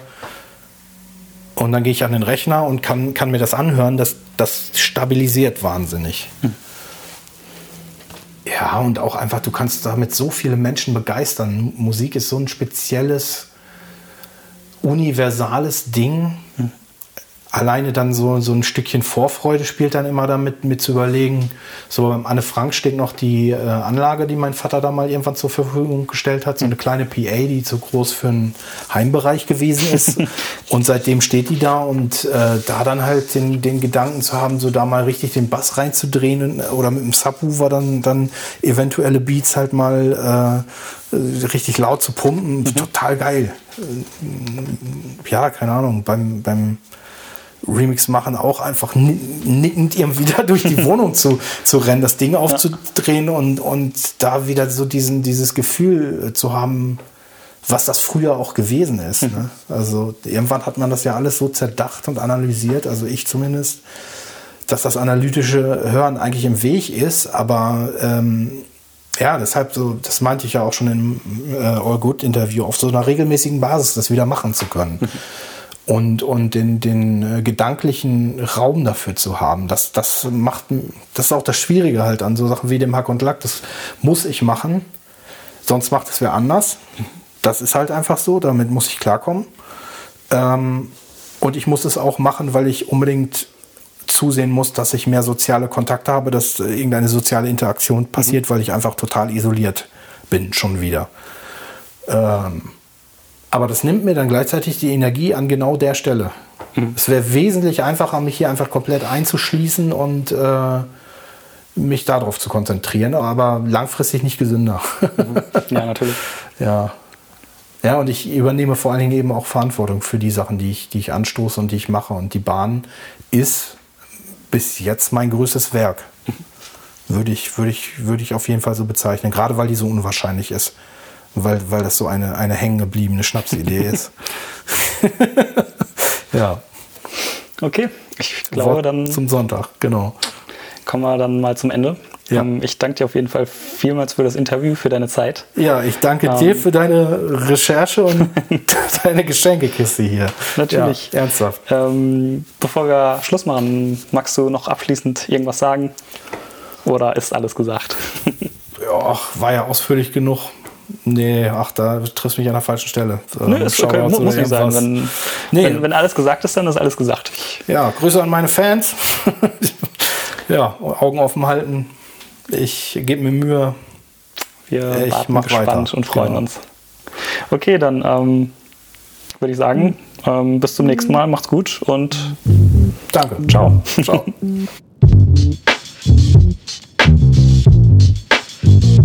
So, wow, ja, ähm, das war Folge 12 mit Lordscan. Ähm, ich bin jetzt gerade mit der Nachbearbeitung fertig, nehme das Outro auf und bin tatsächlich echt noch geflasht von dem ganzen Interview. Ähm, wenn euch das Interview genauso gut gefallen hat, ähm, freue ich mich natürlich wie immer über Abos, Reviews, Nachrichten, was auch immer ihr wollt und vor allen Dingen teilt das Ding mit Freunden und mit jedem, dem das gefallen könnte, der sich dafür interessieren könnte.